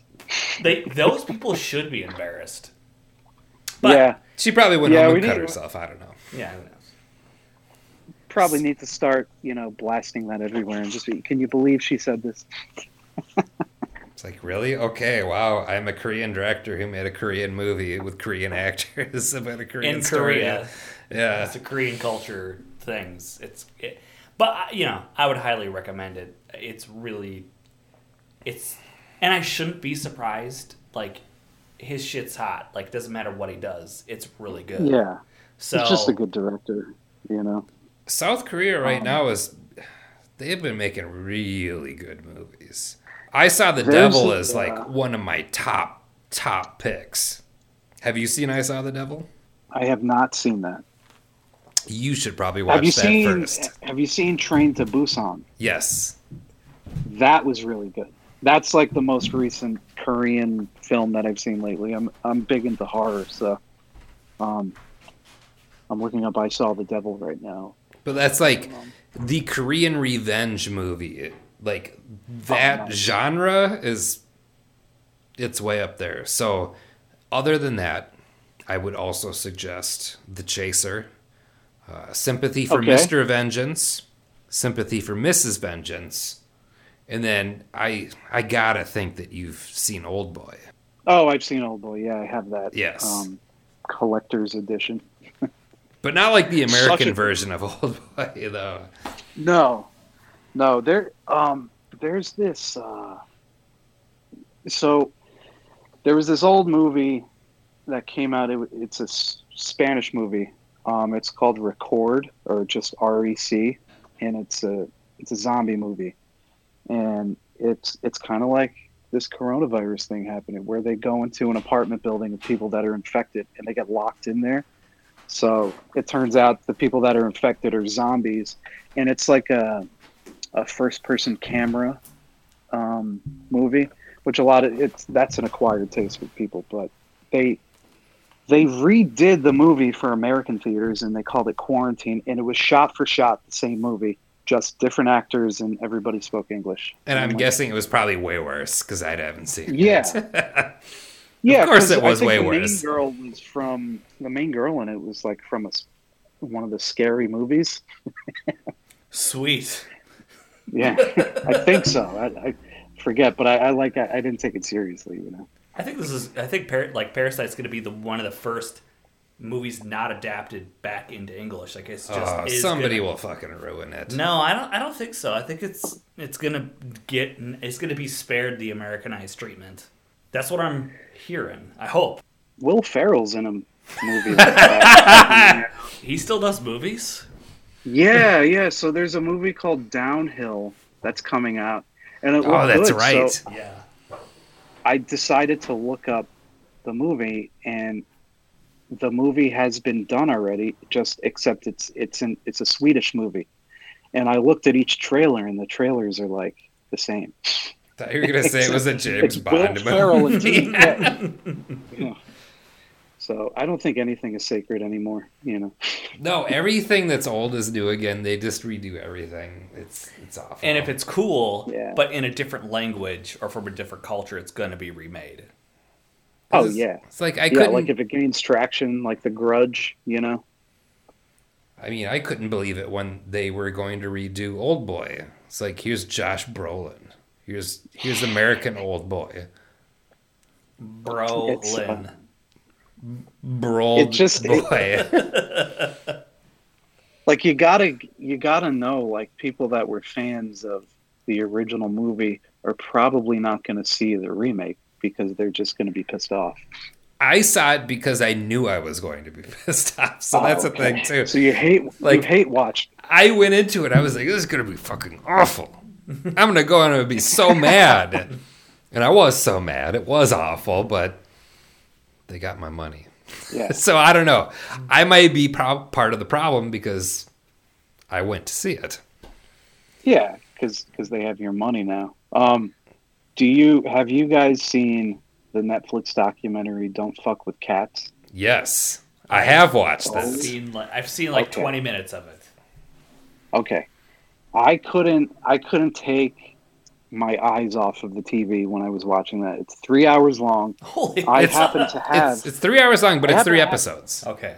Yeah, it's three episodes. It's divided up an hour each. But I happen to have between my wife and I four cats, so it was kind of like so you're a crazy okay, cat I person. have to watch this. I'm a crazy, insane cat person. Yeah, but um, yeah, that's one of the most fascinating things. I I remember hearing about it years ago, but watching it unfold was like it was better than a movie. You know what I mean? It is. is. happened in real life. It's pure insanity because this guy is just oh yes, I totally you should watch it. I'll be if you honest with seen you. it. Here's the thing. I'm not into animal cruelty. Like I can't even remotely stomach it. You know what? When I first started watching it, I was like 10 minutes in and they were talking about like this person watching the Yeah. video and I thought they were going to show it. So I was like, fuck this. I am done with this. I will not I, watch ski- this. I skipped through it. I skipped through some of it because I'm like, oh man, I don't want them to show it. But- it's going to be messed up. But they like, They don't actually hint show anything. it.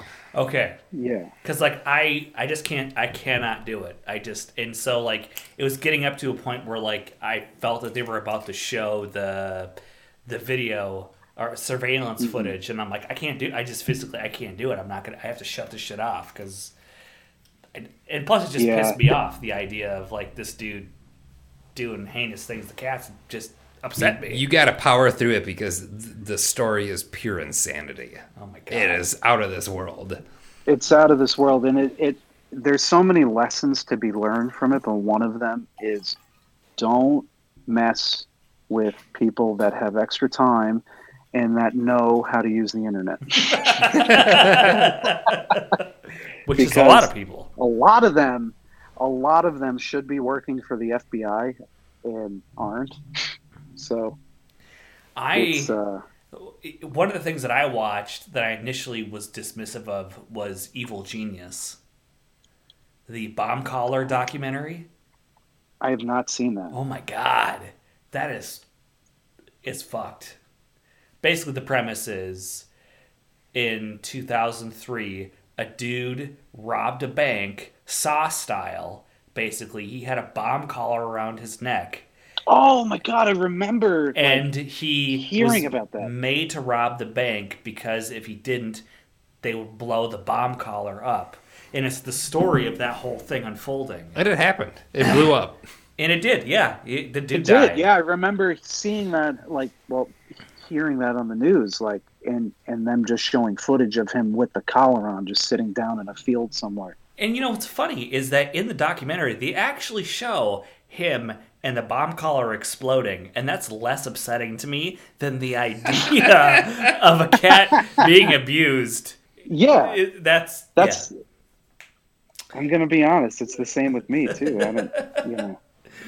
Um, but it's really a fascinating. I'm just like I could not believe it's it's like the oh fuck the catch or whatever the fuck it is that dude who like killed his wife and Yeah. was caught basically by like forgetting that the microphone is on and going to the bathroom and basically admitting Oh his crimes. yeah, yeah. And The he Jinx. was um is what it is. The jinx. went to the bathroom. He had the he had the wireless mic on, and he was talking. He was basically just saying, you know, oh they they found they found out. I'm I'm done. You know, they're gonna know I did it, and and that's how we got caught. Mm-hmm. Internalize your thoughts, motherfucker. Yeah. there, I Great advice. I was on a I was on a binge of like watching random YouTube videos, and I I was watching one of this guy um, who was a popular Twitch streamer, um, and he was in a wheelchair, and he would like ask ask people for donations, and he would get it. He got like a lot of money for making people believe that he was really like wheelchair bound, and he left his camera on and he went up to go to the bathroom or something, and everybody saw him get up and walk away. That's amazing. Yeah, yeah, fun, fun stuff on YouTube. People be real smart until they're dumb. right. It's like Yeah. 95% of the plan is perfect, except for the last 5% when you leave the fucking camera idiots. or the audio on. Yeah, yeah, that's gotten so many people just people not knowing their, you know, they left their mics on, saying stupid shit. I'm know. I'm surprised I haven't had a girlfriend that I've busted because they've done some stupid. like it's only a matter of time, It's a matter of time. to be honest. I mean, I do feel at some point in time, everyone will have their own basically like YouTube channel where they put every personal thought ever on it. So it's coming, and you will be able to do it. Oh, it's here. It's there here. are people like that. I know. I'm I'm so happy I didn't have YouTube when I was 13 because like the the the embarrassing shit I would post. You know, I remember getting it when I was 15 and I made a mashup video of Tekken 5 and Rancid's Fall Back Down and I made a little music video of it. Oh, you're a I'm like, young "Oh, boy, this is cool." Oh yeah. Yeah, I'm I'm only 30. I'm 30. You're a little guy. Mm, Yeah, don't you know, don't out yourself, Kyle, for being an old man. I'm just saying, if you're talking about Tekken 5, and I'm like, I'm 13 and it's Tekken 5, you're a young guy. Kyle's like, I'm uh, 13 and Kyle, you don't sound old. Thank you. I don't look like it either, so I got that going for me, too. Whiskey helps. It's I've pickled myself, yes. it's worked out well. Absolutely.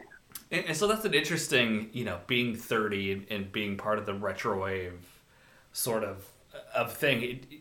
Do you think it's your access to like those movies was part of like the ubiquitous like net beginning of Netflix and be, like how did you come into like all the stuff that you're into in the scene because like I really appreciate that you're bringing this back to the original topic right now. it's amazing I will do it at some point always It all comes for full circle. No, I I grew up in front of uh, in front of the TV.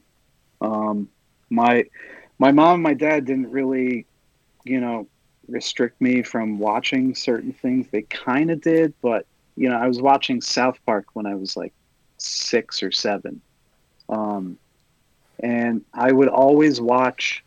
I would always watch horror movies and be terrified as a kid. Like I remember Child's Play. I was absolutely horrified, but that's what kind of, you know, drew me to horror movies and wanting to watch them when I got a little older, just because of that. Like it was the only type of movie that had such a weird effect on me, and I'm like, oh man, I got to see, you know, I got to see Jack Frost. I remember in the '90s this Jack Frost movie came out, and I wound up renting the horror movie Jack Frost yes. somebody mistook it and put it.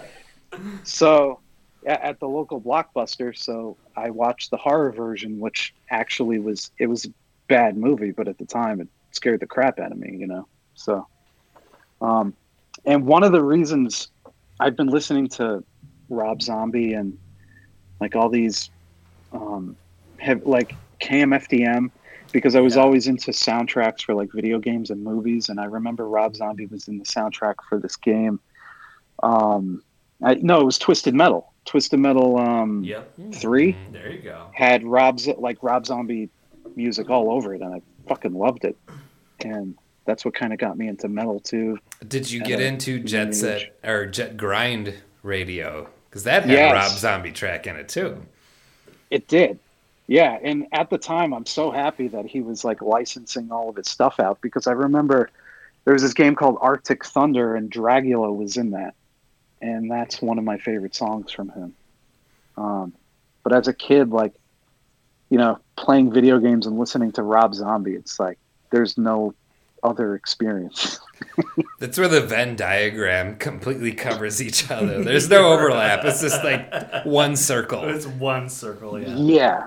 Yeah, because definitely like the the the tail end of White Zombie, the beginning of Rob Zombie, him and like Fear Factory and like you know KMFDM and and there were definitely a lot of video games, a lot of because like Duke Nukem had pretty much like all of Fear Factory's remanufacture on it. Yeah.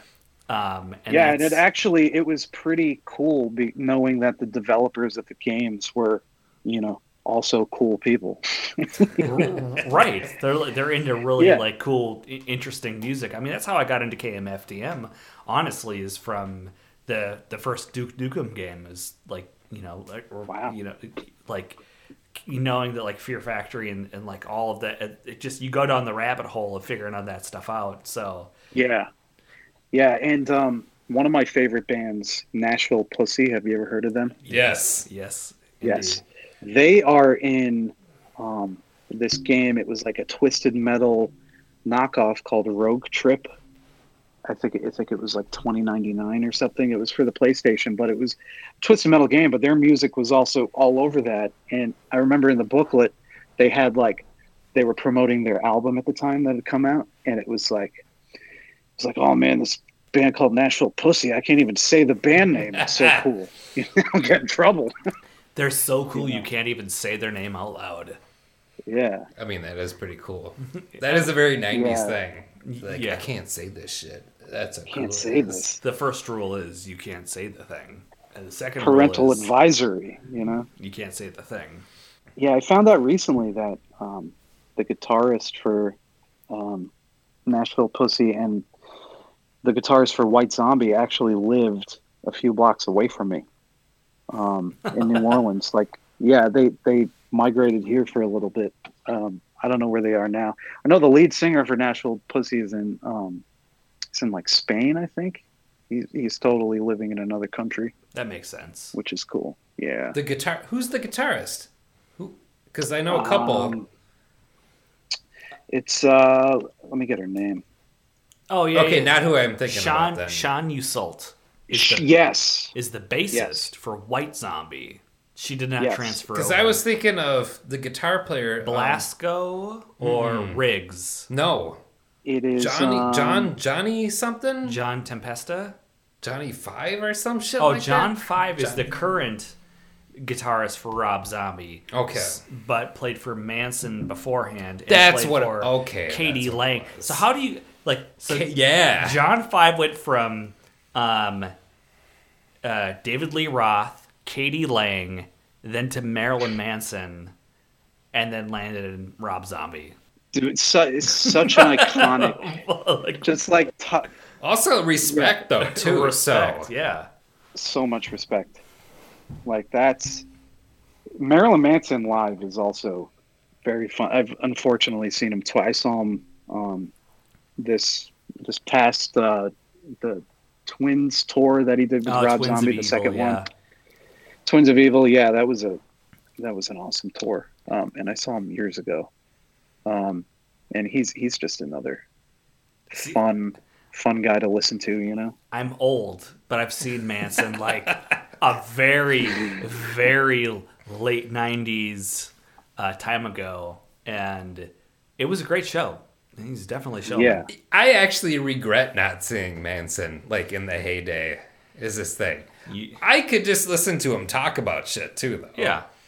I, I Oh, will yeah. say that like, at least in the time frame that I saw him, it's a show, it's a production, it's a whole thing. It's not just, you know, you could you could argue the merits of his ability to sing live, but the show overall was like, in the show, like I think this is well, this is early 2000s. He had like backup drummer ladies, and one of their tops flew off, and then they just end up playing topless the whole time. Titty drumming. Titty drumming. That's the thing Well, that Oh, Rob happened. Zombie, he had uh, he had strippers on stage too for the longest time. Um, when he would tour, he just had like Did they strip? this. Yeah, and they did, and All they right, were in, legit. they were in cages too. Like it was it was crazy. Uh, it's kind of like crazy '70s exploitation movie backdrops that he had. Oh, of course he would have Um, that. that makes sense. If, Yeah. if anything, yes. Yeah, obviously. Yeah. Um, Why hasn't Quentin So sick, though. Tarantino done anything with? Rob Zombie. Yeah. I have. No, it's probably because Rob Zombie thinks that he is a, a uh, movie auteur and does his all his own videos now. Uh, so that's probably why. I feel like, and listen, I'm I may catch some heat from this, but it's like Rob Zombie tries to do what Quentin Tarantino does, but just like not at all. Okay. I yes, I totally get this. So that makes sense. like Yeah. if you if you see any of Rob Zombie's movies, like it, there's the callbacks to like '70s like grindhouse movies and and like thrasher movies and and all that kind of stuff, but he doesn't do them nearly as successful as Tarantino does. And that, Tarantino that is a good point. and Tarantino That is a good point. is admittedly a copycat. Like he steals scenes from movies like beat for beat, but to just translate it from like a Japanese like Oh yeah, movie to like his kind of thing. So like yeah. to be a knockoff of a knockoff, I mm. I- Yeah, no, I, I totally. Did you see Once Upon a Time in Hollywood? I haven't, which I I, haven't either. feel like a piece of shit because I haven't seen it. Here, here's my thing with every Tarantino movie. Every Tarantino movie since like, uh, like, Pulp Fiction. I'm like, I'm not going to see that movie. It seems dumb. And then I go and see it, and I'm like, this is amazing. But I've been that way with It's- every single one since. Pulp Fiction is one of the. It's one of the best I think movies ever made.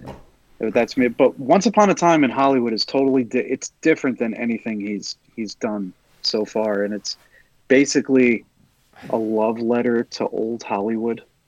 You know, it's it's also a fictional take of like what would have happened if circumstances were different when Right. you know the Manson family went to go kill Sharon Tate. Right. You know, It's kind of like I'm not gonna Inglourious give anything away. Yeah, It's an alternate version of reality. yeah. It's also like Inglourious Basterds when it's like an alternate version of the of World War II. I Um, also feel like every Qu- Quentin Tarantino movie since Death Proof has been an apology since Death Proof because it was such a bad movie. I actually kind of like Death Proof. You know, when I saw an interview with him and he said that that was his most, that's the movie he disliked the most. I'm like, ah, I, I kind of liked it. I mean, I just like it the most too. The whole premise of the movie could have been just like eliminated by them applying the brakes. That is true. Yeah, It's like, okay, movie's over. They stopped. yeah. But like, and Turning then off that uh that song. yeah, and then Django Unchained came out, and I was like, okay, this is like, okay, sorry for that. Here's Oh, yeah. something, something else. But yeah, I Yeah. do feel bad, and like the past month or so. Speaking of Alamo Draft House, like we were earlier, like I've been doing nothing but going there and seeing movies like multiple times a week. And I've felt Nice. kind of bad that they didn't have Once Upon a Time in Hollywood there because that is a movie I should have seen. It should have been, you know, high up on my things to do list, but unfortunately, I just didn't go see it. Yeah, yeah, I would recommend seeing it though. Just just at least seeing it. It is a cool it's a cool movie. Um it's it's definitely a lot of people didn't didn't like it um for how they portrayed some like Yeah, Bruce Um, Lee, for instance, like yeah. they didn't get that like it's a satire in some ways. So like Bruce Lee being overly like too arrogant and too cocky, and then Brad Pitt being able to like take him out. Apparently, like pissed Take him out in one hit. Yeah, like pe- people didn't like that. They also portrayed like some of the famous instances that have happened in Hollywood with with different people, like actors, and some of it was over the top. People didn't like that, but Gee, it's Quentin Tarantino. That could that happen? I yeah, don't fucking know. Yeah, I, it's he's totally a he's a, known for being a documentary factual filmmaker. yeah. Death proof, factual. right. That he could make- do a new cut of that movie. He's doing it. So the show is uh, the movie's based on um, um, Leo DiCaprio in this show called Bounty Law that was popular in the fifties, and and throughout the movie, it's showing that like now he's he's struggling for work because he's getting older and he's um, he's a perfectionist when it comes to his acting. And like anytime he messes up a scene, he, he literally beats the shit out of himself in his trailer. Um, but Quentin is actually directing um, a a show based on the movie. Uh, he's doing a few episodes of the fictional show from the movie, so I thought that was pretty cool. That is like, It's like like a the most Quentin Tarantino thing to do ever. yeah, yeah. I remember when Grindhouse came out, and they like, you know, Machete was one of those trailers, and then um, they wound up doing a movie, a couple of movies of Machete. Oh, it was man. uh, Robert Rodriguez. I really wish they did Werewolf Women of the SS. Yes. That would have been fun. That was my favorite part of the entire hold, thing. Hold on, hold on. Because Nicolas Cage was in that shit. And also, Yeah. wasn't that a Rob Zombie directed short? I'm pretty sure it was. It might have been. I'm pretty sure that each one of those little shorts was a different filmmaker. So you had Eli Roth doing Thanksgiving. Yeah. I think you have Rob Yeah. Zombie doing Nazi Women of the SS. And That is, uh, you're right. Werewolf Women of the SS was directed by Rob Zombie. Fucking Yep. Nick Cage as Nick was Cage like as Fu Fu Manchu. God damn it. If you haven't listened to our show before, which either I applaud you for listening to our previous episodes or not listening to our previous episodes, you will know that I'm a huge Nicolas Cage fan. So there's that. Oh. So am I. So am I. Actually, um, one of the songs that I did with my friend Greg, Cobra Wipeout, is called The Unholy Gimmick. And the visuals for that, when I play live, is Nicolas Cage from Face Off doing the, uh, the head roll in his um, his priest costume. God damn it. It's, it's Like just you know, earlier I said did we become best friends, but we there's no denying it now that we uh, definitely are. Oh shit! Yeah, he, he's a uh, he's a trip, man. So and then just grabbing the ass and yelling into the air after that part. Yeah. Yes. how could you not? So speaking of Nicholas That, Cage, that's just to hammer the point home that he's crazy and you need to watch out for him. did you see The Color Out of Space? Not yet. Ah, you should do it. Not yet. I, I did see his interview uh, where he's wearing his iconic jacket. Of course, Um, the jacket. Yeah. Yeah, that it I'm definitely planning on seeing it. I just haven't gotten around to see it. Was it. he wearing Amazing Z shirt too again? Yeah, probably. Yeah. he's got like five clothing items. He just does him. And He's so fucking cool. I'll just say that. Yeah. Yeah, he's awesome. He used to own um he used to own um an an island. old mansion in New Orleans, um, and it was Marie Laveau who was oh a um, yes. yeah. He used to own her old mansion here, and it has a lot of. I don't know if he still does, but He it's got probably a had to lot of sell it bad off. history there. So if you, I mean, if you're wondering about Maria Laveau, if you wa- ever watch American Horror Story, for those that are listening, you can get kind of like an overly fetishized version of who that is.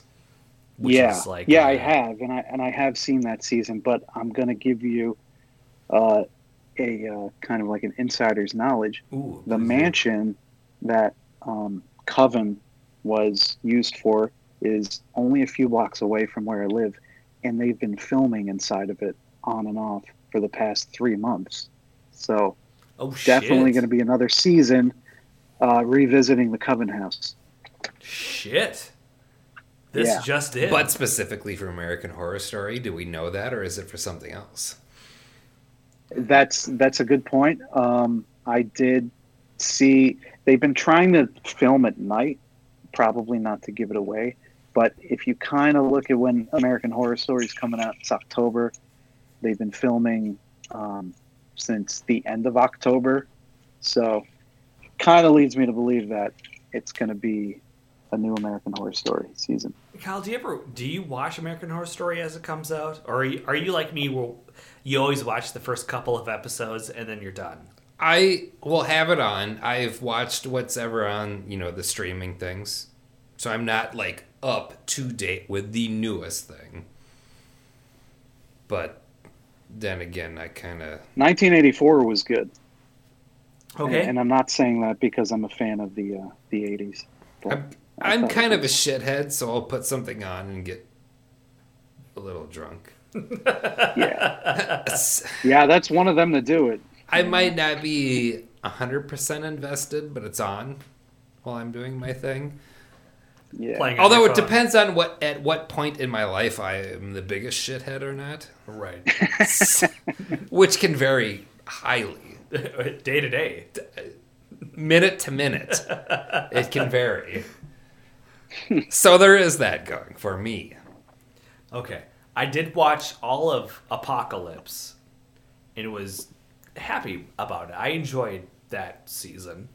Um, but I haven't Yeah. seen anything of 1980 because I feel like I don't know, like there's, and I don't know if like if you feel this way, Kyle. There's so much stuff going on all at once, all the time, that it's hard to keep up with anything. I feel like most of the time. I feel like there's a lot going on right now, and I just like also at some points in time don't care about anything. so there's uh, two. I don't. Yeah. Touche. yeah. I mean, 12 episodes, if anything, is kind of a commitment. You know, That is, but if you can have it on and get like really drunk and just like look at your phone to see who's commented on whatever shitty Just social forget. media thing you've posted too. Fair. that's so funny. Just occasionally glance up. Oh, There is that now. It's a new new year, a new thing. There's new things going on. So I might not be. 2019 was a rough year for me and my penis. So hopefully 2020 is a lot better. Listen, we're putting 2019 behind us. It's- 2020 is Yes. forward. I, I hope so. the I don't new need these problems. Holy shit. Uh, okay, you. Uh, how much do you actually retain when you're watching these shows shit faced? It depends. I have this weird ability where like things of non-importance will stick with me. Like I can remember things like that with photographic memory. There are other things that are like really important that happen a lot, like birthdays within people in my family, which after many years of being alive, I won't disclose how many in this particular episode. I can't retain, like, I can't remember, but like, I can remember clothes I wore when I met certain people and did things. It's it's really weird. I can remember everything of no importance with photographic memory, like to the T. Important things I can't remember at all. I don't know why it's like that. Right. Like my birthday, like a day or two later. Yeah, when was that? I don't know. I can't remember. Sorry. It's all right. That's how my that's, that is how my brain works. I get it. It's there's fair. nothing wrong with that. You know, It's, there is, but thanks for saying that. I mean, That's nice. I'm, I'm I kind of function the same way too. You know, so, something important happens, and then two days later, I'm like, what? I'm like, I guess as I get older, it's just what's important to me. You know, I don't know if that's bad to say. I don't like these things are not important, but I can remember the first time I met someone what I was wearing from like 15 years ago, or just weird Oh, yeah. facts like that. But it's like, hey, when's your mom's birthday? And I have to think about that. It's like that's fucked up. And you mean your own mom's birthday? Yeah. Yeah. Okay. Wow. Uh, now, well, now that I think about it, I I know my mom's birthday is somewhere in March. yes, you are like me. Uh, Mine is in. August. I believe it's the 20th, but I can remember other things. Like my stepdad's birthday, I got that shit on lock. Your stepdad's birthday. Yeah. That's impressive. Me, I got it all. I mean, family, it's all in lockdown, but it's it's conscious memorization. It's not like happenstance. I'm It- like, If I was responsible, I'd write this down. Put it in the calendar Yeah. on my iPhone or something like that, but It's never been easier. It's a lot to ask. It's a lot of work. A real It's- piece of shit, right? So I don't know. um, I'm gonna I'm gonna do the thing that I do and like wrap it all around. What's next for Destryur? Um, I do have a very special project planned with my friend Andrew, who is also Stranger. Um, that is, it's it's gonna be kind of like a split EP or a split album. I think we're gonna have four tracks each, but that is slated for the either middle or end of the year. It just depends on when we get shit done, you know. Yeah.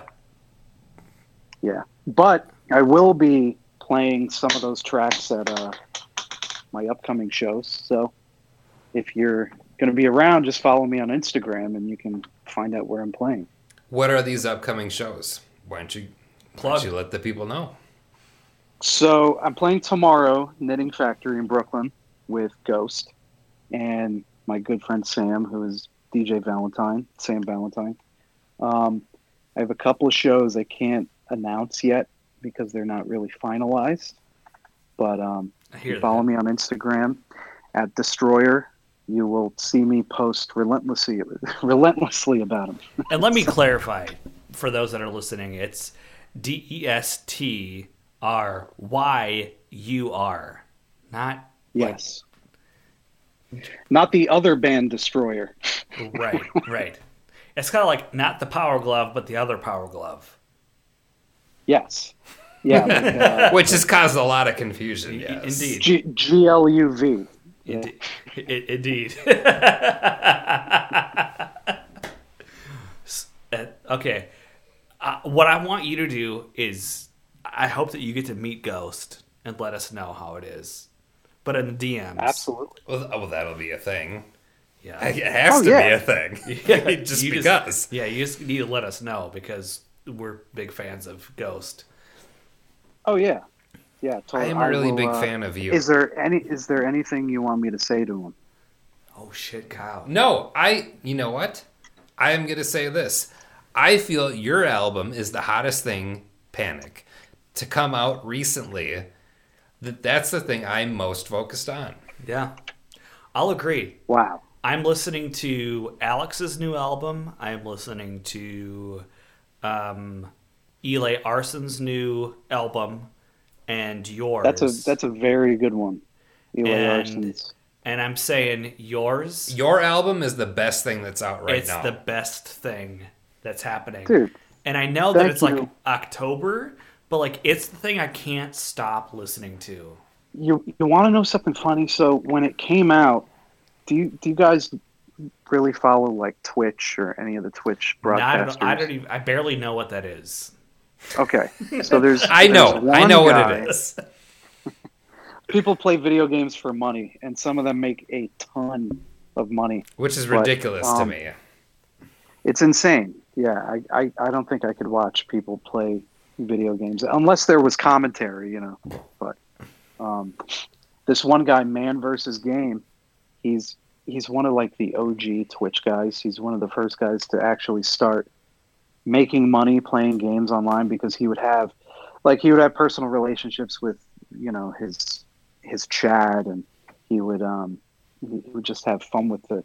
But he came across the album and he started playing it on his stream and like for a week straight it was the only thing he was playing and he's like i just can't get enough of this album he started posting links about it and that's when like the momentum kind of picked up of new people finding As out about it, it fucking two two weeks straight. Your album is the one that I keep going back to, and I'm and I do have to say, like, yes, I'm a huge fan of Alex. yes, I'm a huge fan of these other people, but I feel like your album, Panic, is the hottest dark wave album that's out right now.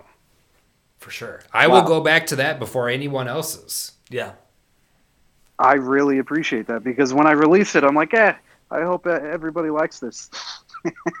hope it gets a few sales. But It's, so been, good. uh, it is so goddamn good. And I have said this previously on the show before. Like, I feel embarrassed that I didn't know about this sooner than I did. But, like, really, this album, I am so embarrassed that I didn't know about it sooner than I did Yeah. because it is so uh, goddamn good. And it's like earlier in the episode, Eric and I were saying, like, you know, it's dark wave, but it's got a different thing going for it. It's whatever it is, it is so good that like this this is the album. Like this is the thing that I want. This is the thing that I'm going to get on vinyl. Like this is the thing that I've constantly been listening to.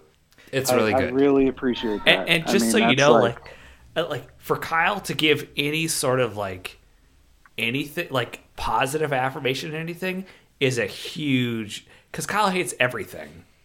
It's hates everything, including his life, That's true. and he loves this album.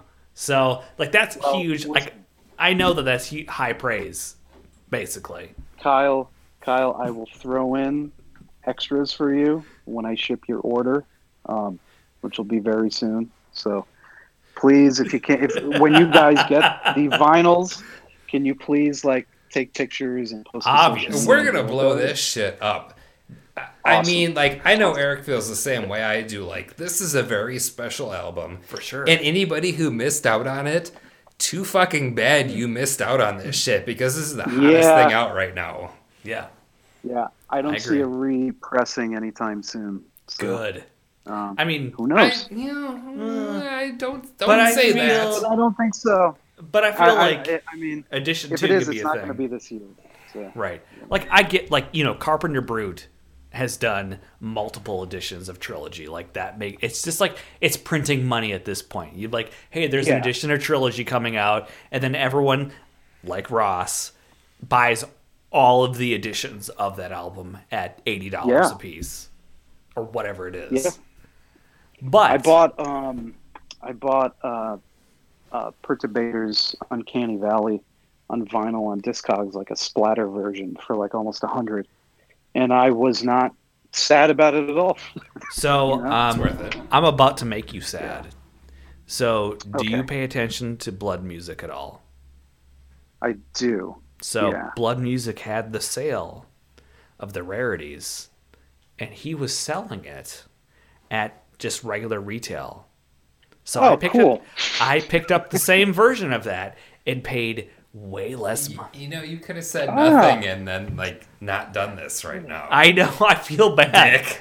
but I feel like it, it's like you need to pay attention to the people that are do like Blood Music is like the label that like really helped usher in darkwave. Oh yeah, You know, yeah. Like Ghost Dan Terminus was Perturbator, label, Dan too. Terminus, Dynatron. Like, if Yeah. you're not paying attention to Blood and their sales, like, you missed out on a lot of opportunity to buy some really hot albums at very reasonable prices. Yeah, yeah, and and I'm one of those. So thank you. no, it's it's okay though. But I hope I hope I hope I see my uh, my record one day on Discogs or um, eBay for over a hundred. But if it comes from uh, Minnesota, I'm gonna know who it is. but really is that a thing that you want though do you do you want to know that like in the aftermarket your record's selling more for what you originally had it up for would that bother you at Um, all it it would like for for fans who actually wanted a decent price. I think what I, I think what I'm gonna do. I have copies stored away for live events only. So I think what I'm gonna do is like anytime I see it come up for, you know, a higher price than what I was selling it, I'll just post, oh, two more on my Bandcamp. You know, Smart. just to kind of screw over the people trying to resell. You're, you know? you're good. You're a good man. Thank you for doing that because that's you know. i also feel like that's a really hard thing with how many or not how many, but how little copies that were made of your album. Yeah, yeah. I mean, um, my friend Joey, who owns he owns Disco Obscura. It's a record store here, and he like when he gets stuff pressed. It's also a record label. He does like minimums of like five hundred. So, I told him like I'm like yeah I did only three hundred. He's like I did only hundred. He's like well you should have at least did like three because you know those are going to sell out pretty quick and you won't have any more to sell. And I'm like oh yeah that's a good point. So. I don't know. It's hard to tell though in like in general Very. as the synthwave thing. Very. Maybe going Um, to the dark wave thing even tougher, but it's I have to say like yours is the hottest album that's come out in the last couple of years. Oh, for sure. dude Absolutely. insane and i appreciate that that's like better than i could have ever asked for because you know when you when you make the music and you listen to it a hundred times to make sure it's perfect you kind of lose that you know you don't have that same experience as somebody who's just listening to it for the first time I feel So, the same way when because we have friends that are synthwave artists and I've heard their shit so many times I just don't give a shit. I'm just there to support them, but I just don't care. Like, dude, I've heard your Yeah. song in every iteration of your song. Like, I just can't do it anymore. But like, so I mean, I understand that kind of like that Uh, you're distant from it, and you have to be at some point. Just be like, I need to get the fuck away from this thing. But yeah and, It's- and the best the best way to do that is just release it you yeah. know that way you can be like okay i'm done i'll, I'll focus on new stuff It's hot. It's Panic. It's Paradise Arcade, 100% endorsed. Yeah, like if this was Rotten Tomatoes, you have a hundred, you have hundred and ten percent from the both of us Yeah. for your album. wow It's it's so fucking good. Yeah. And it's so different. It is very different than Yeah. stuff that's out right now. And I feel that that's very refreshing Yeah. that that is the case. Yeah, yeah. I I like um, I like how how people are saying, oh, like every track is different and how there's different sounds and so it's real. Like some of the songs I've been working on, like you know, over a year, and I threw it on there. Um, and some of the songs I came up with like in a couple of months. So it's kind of cool to kind of just cram everything together on one album. And, So- uh, get it out there for everybody. Follow up question Yes. because I want to know, I don't know about anyone else, is are you working on any new material? I am. I am. And I'll be debuting a couple of tracks tomorrow um, at the Ghost Show at Knitting Factory in Brooklyn. God damn it. God damn it. Yes. That's exactly the answer that I want to hear. Ghost. Yes, I try to like. I feel like um, my friend, my friend Sam, Sam Valentine, um, he would book me like every month. He would try to book me for something new, like another show. He's like, "Oh, you're play, you want to play this date?" And I'll be like, "Yeah." And I kind of wanted to give people something new to listen to, so that's kind of what pushed me to finish the album and get everything out there. So you aren't shy about doing live shows then. This is like is this something that you're actively pursuing?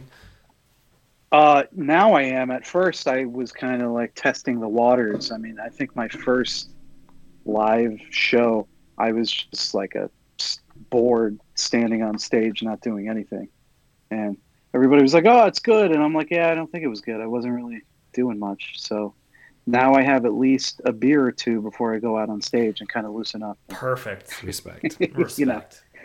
Yeah, and just try not to mess up, and that's the uh, that's the goal. Uh, you might be hearing from us in the future then Yeah. Because regarding live shows. Yeah. Yeah. Yeah. We have things we can talk about after the show. Um, Oh yeah, uh, to- totally. so, I mean, what else do we want to? So, Please promote anything that you this is the opportunity right now like what you are doing, what you have, shout it out, let people know. Thank you. Um, you can find me on destryur.bandcamp.com. That's D E S T R Y U R. You could follow me on Twitter and Instagram at destryur. Um, I have six copies of Panic left on vinyl on Bandcamp. It's unbelievable. This- if you don't have this fucking album and you're into dark synth at all, synthwave, you are fucking up if you don't have this Yeah. album.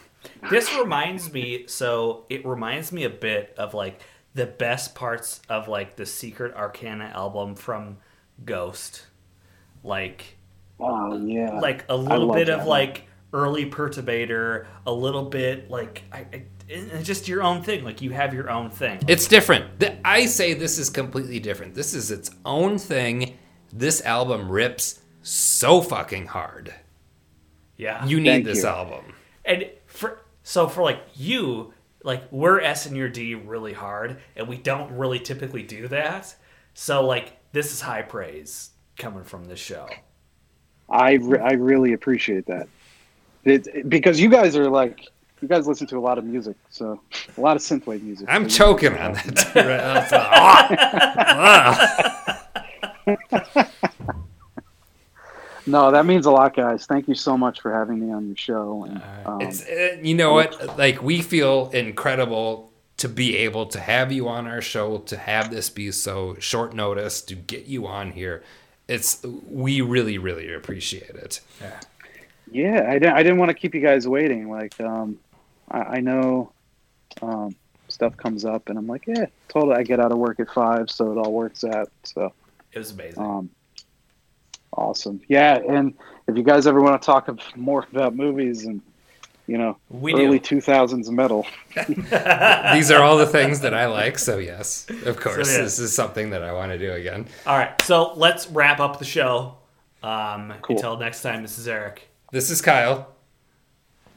And this is Destryur. Yes, buy the album if it's not sold out already. If it is, fuck you, you missed out. Buy, You done buy messed Panic. up.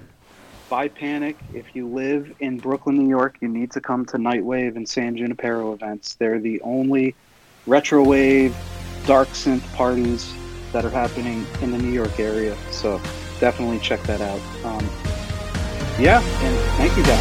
Thank you for listening.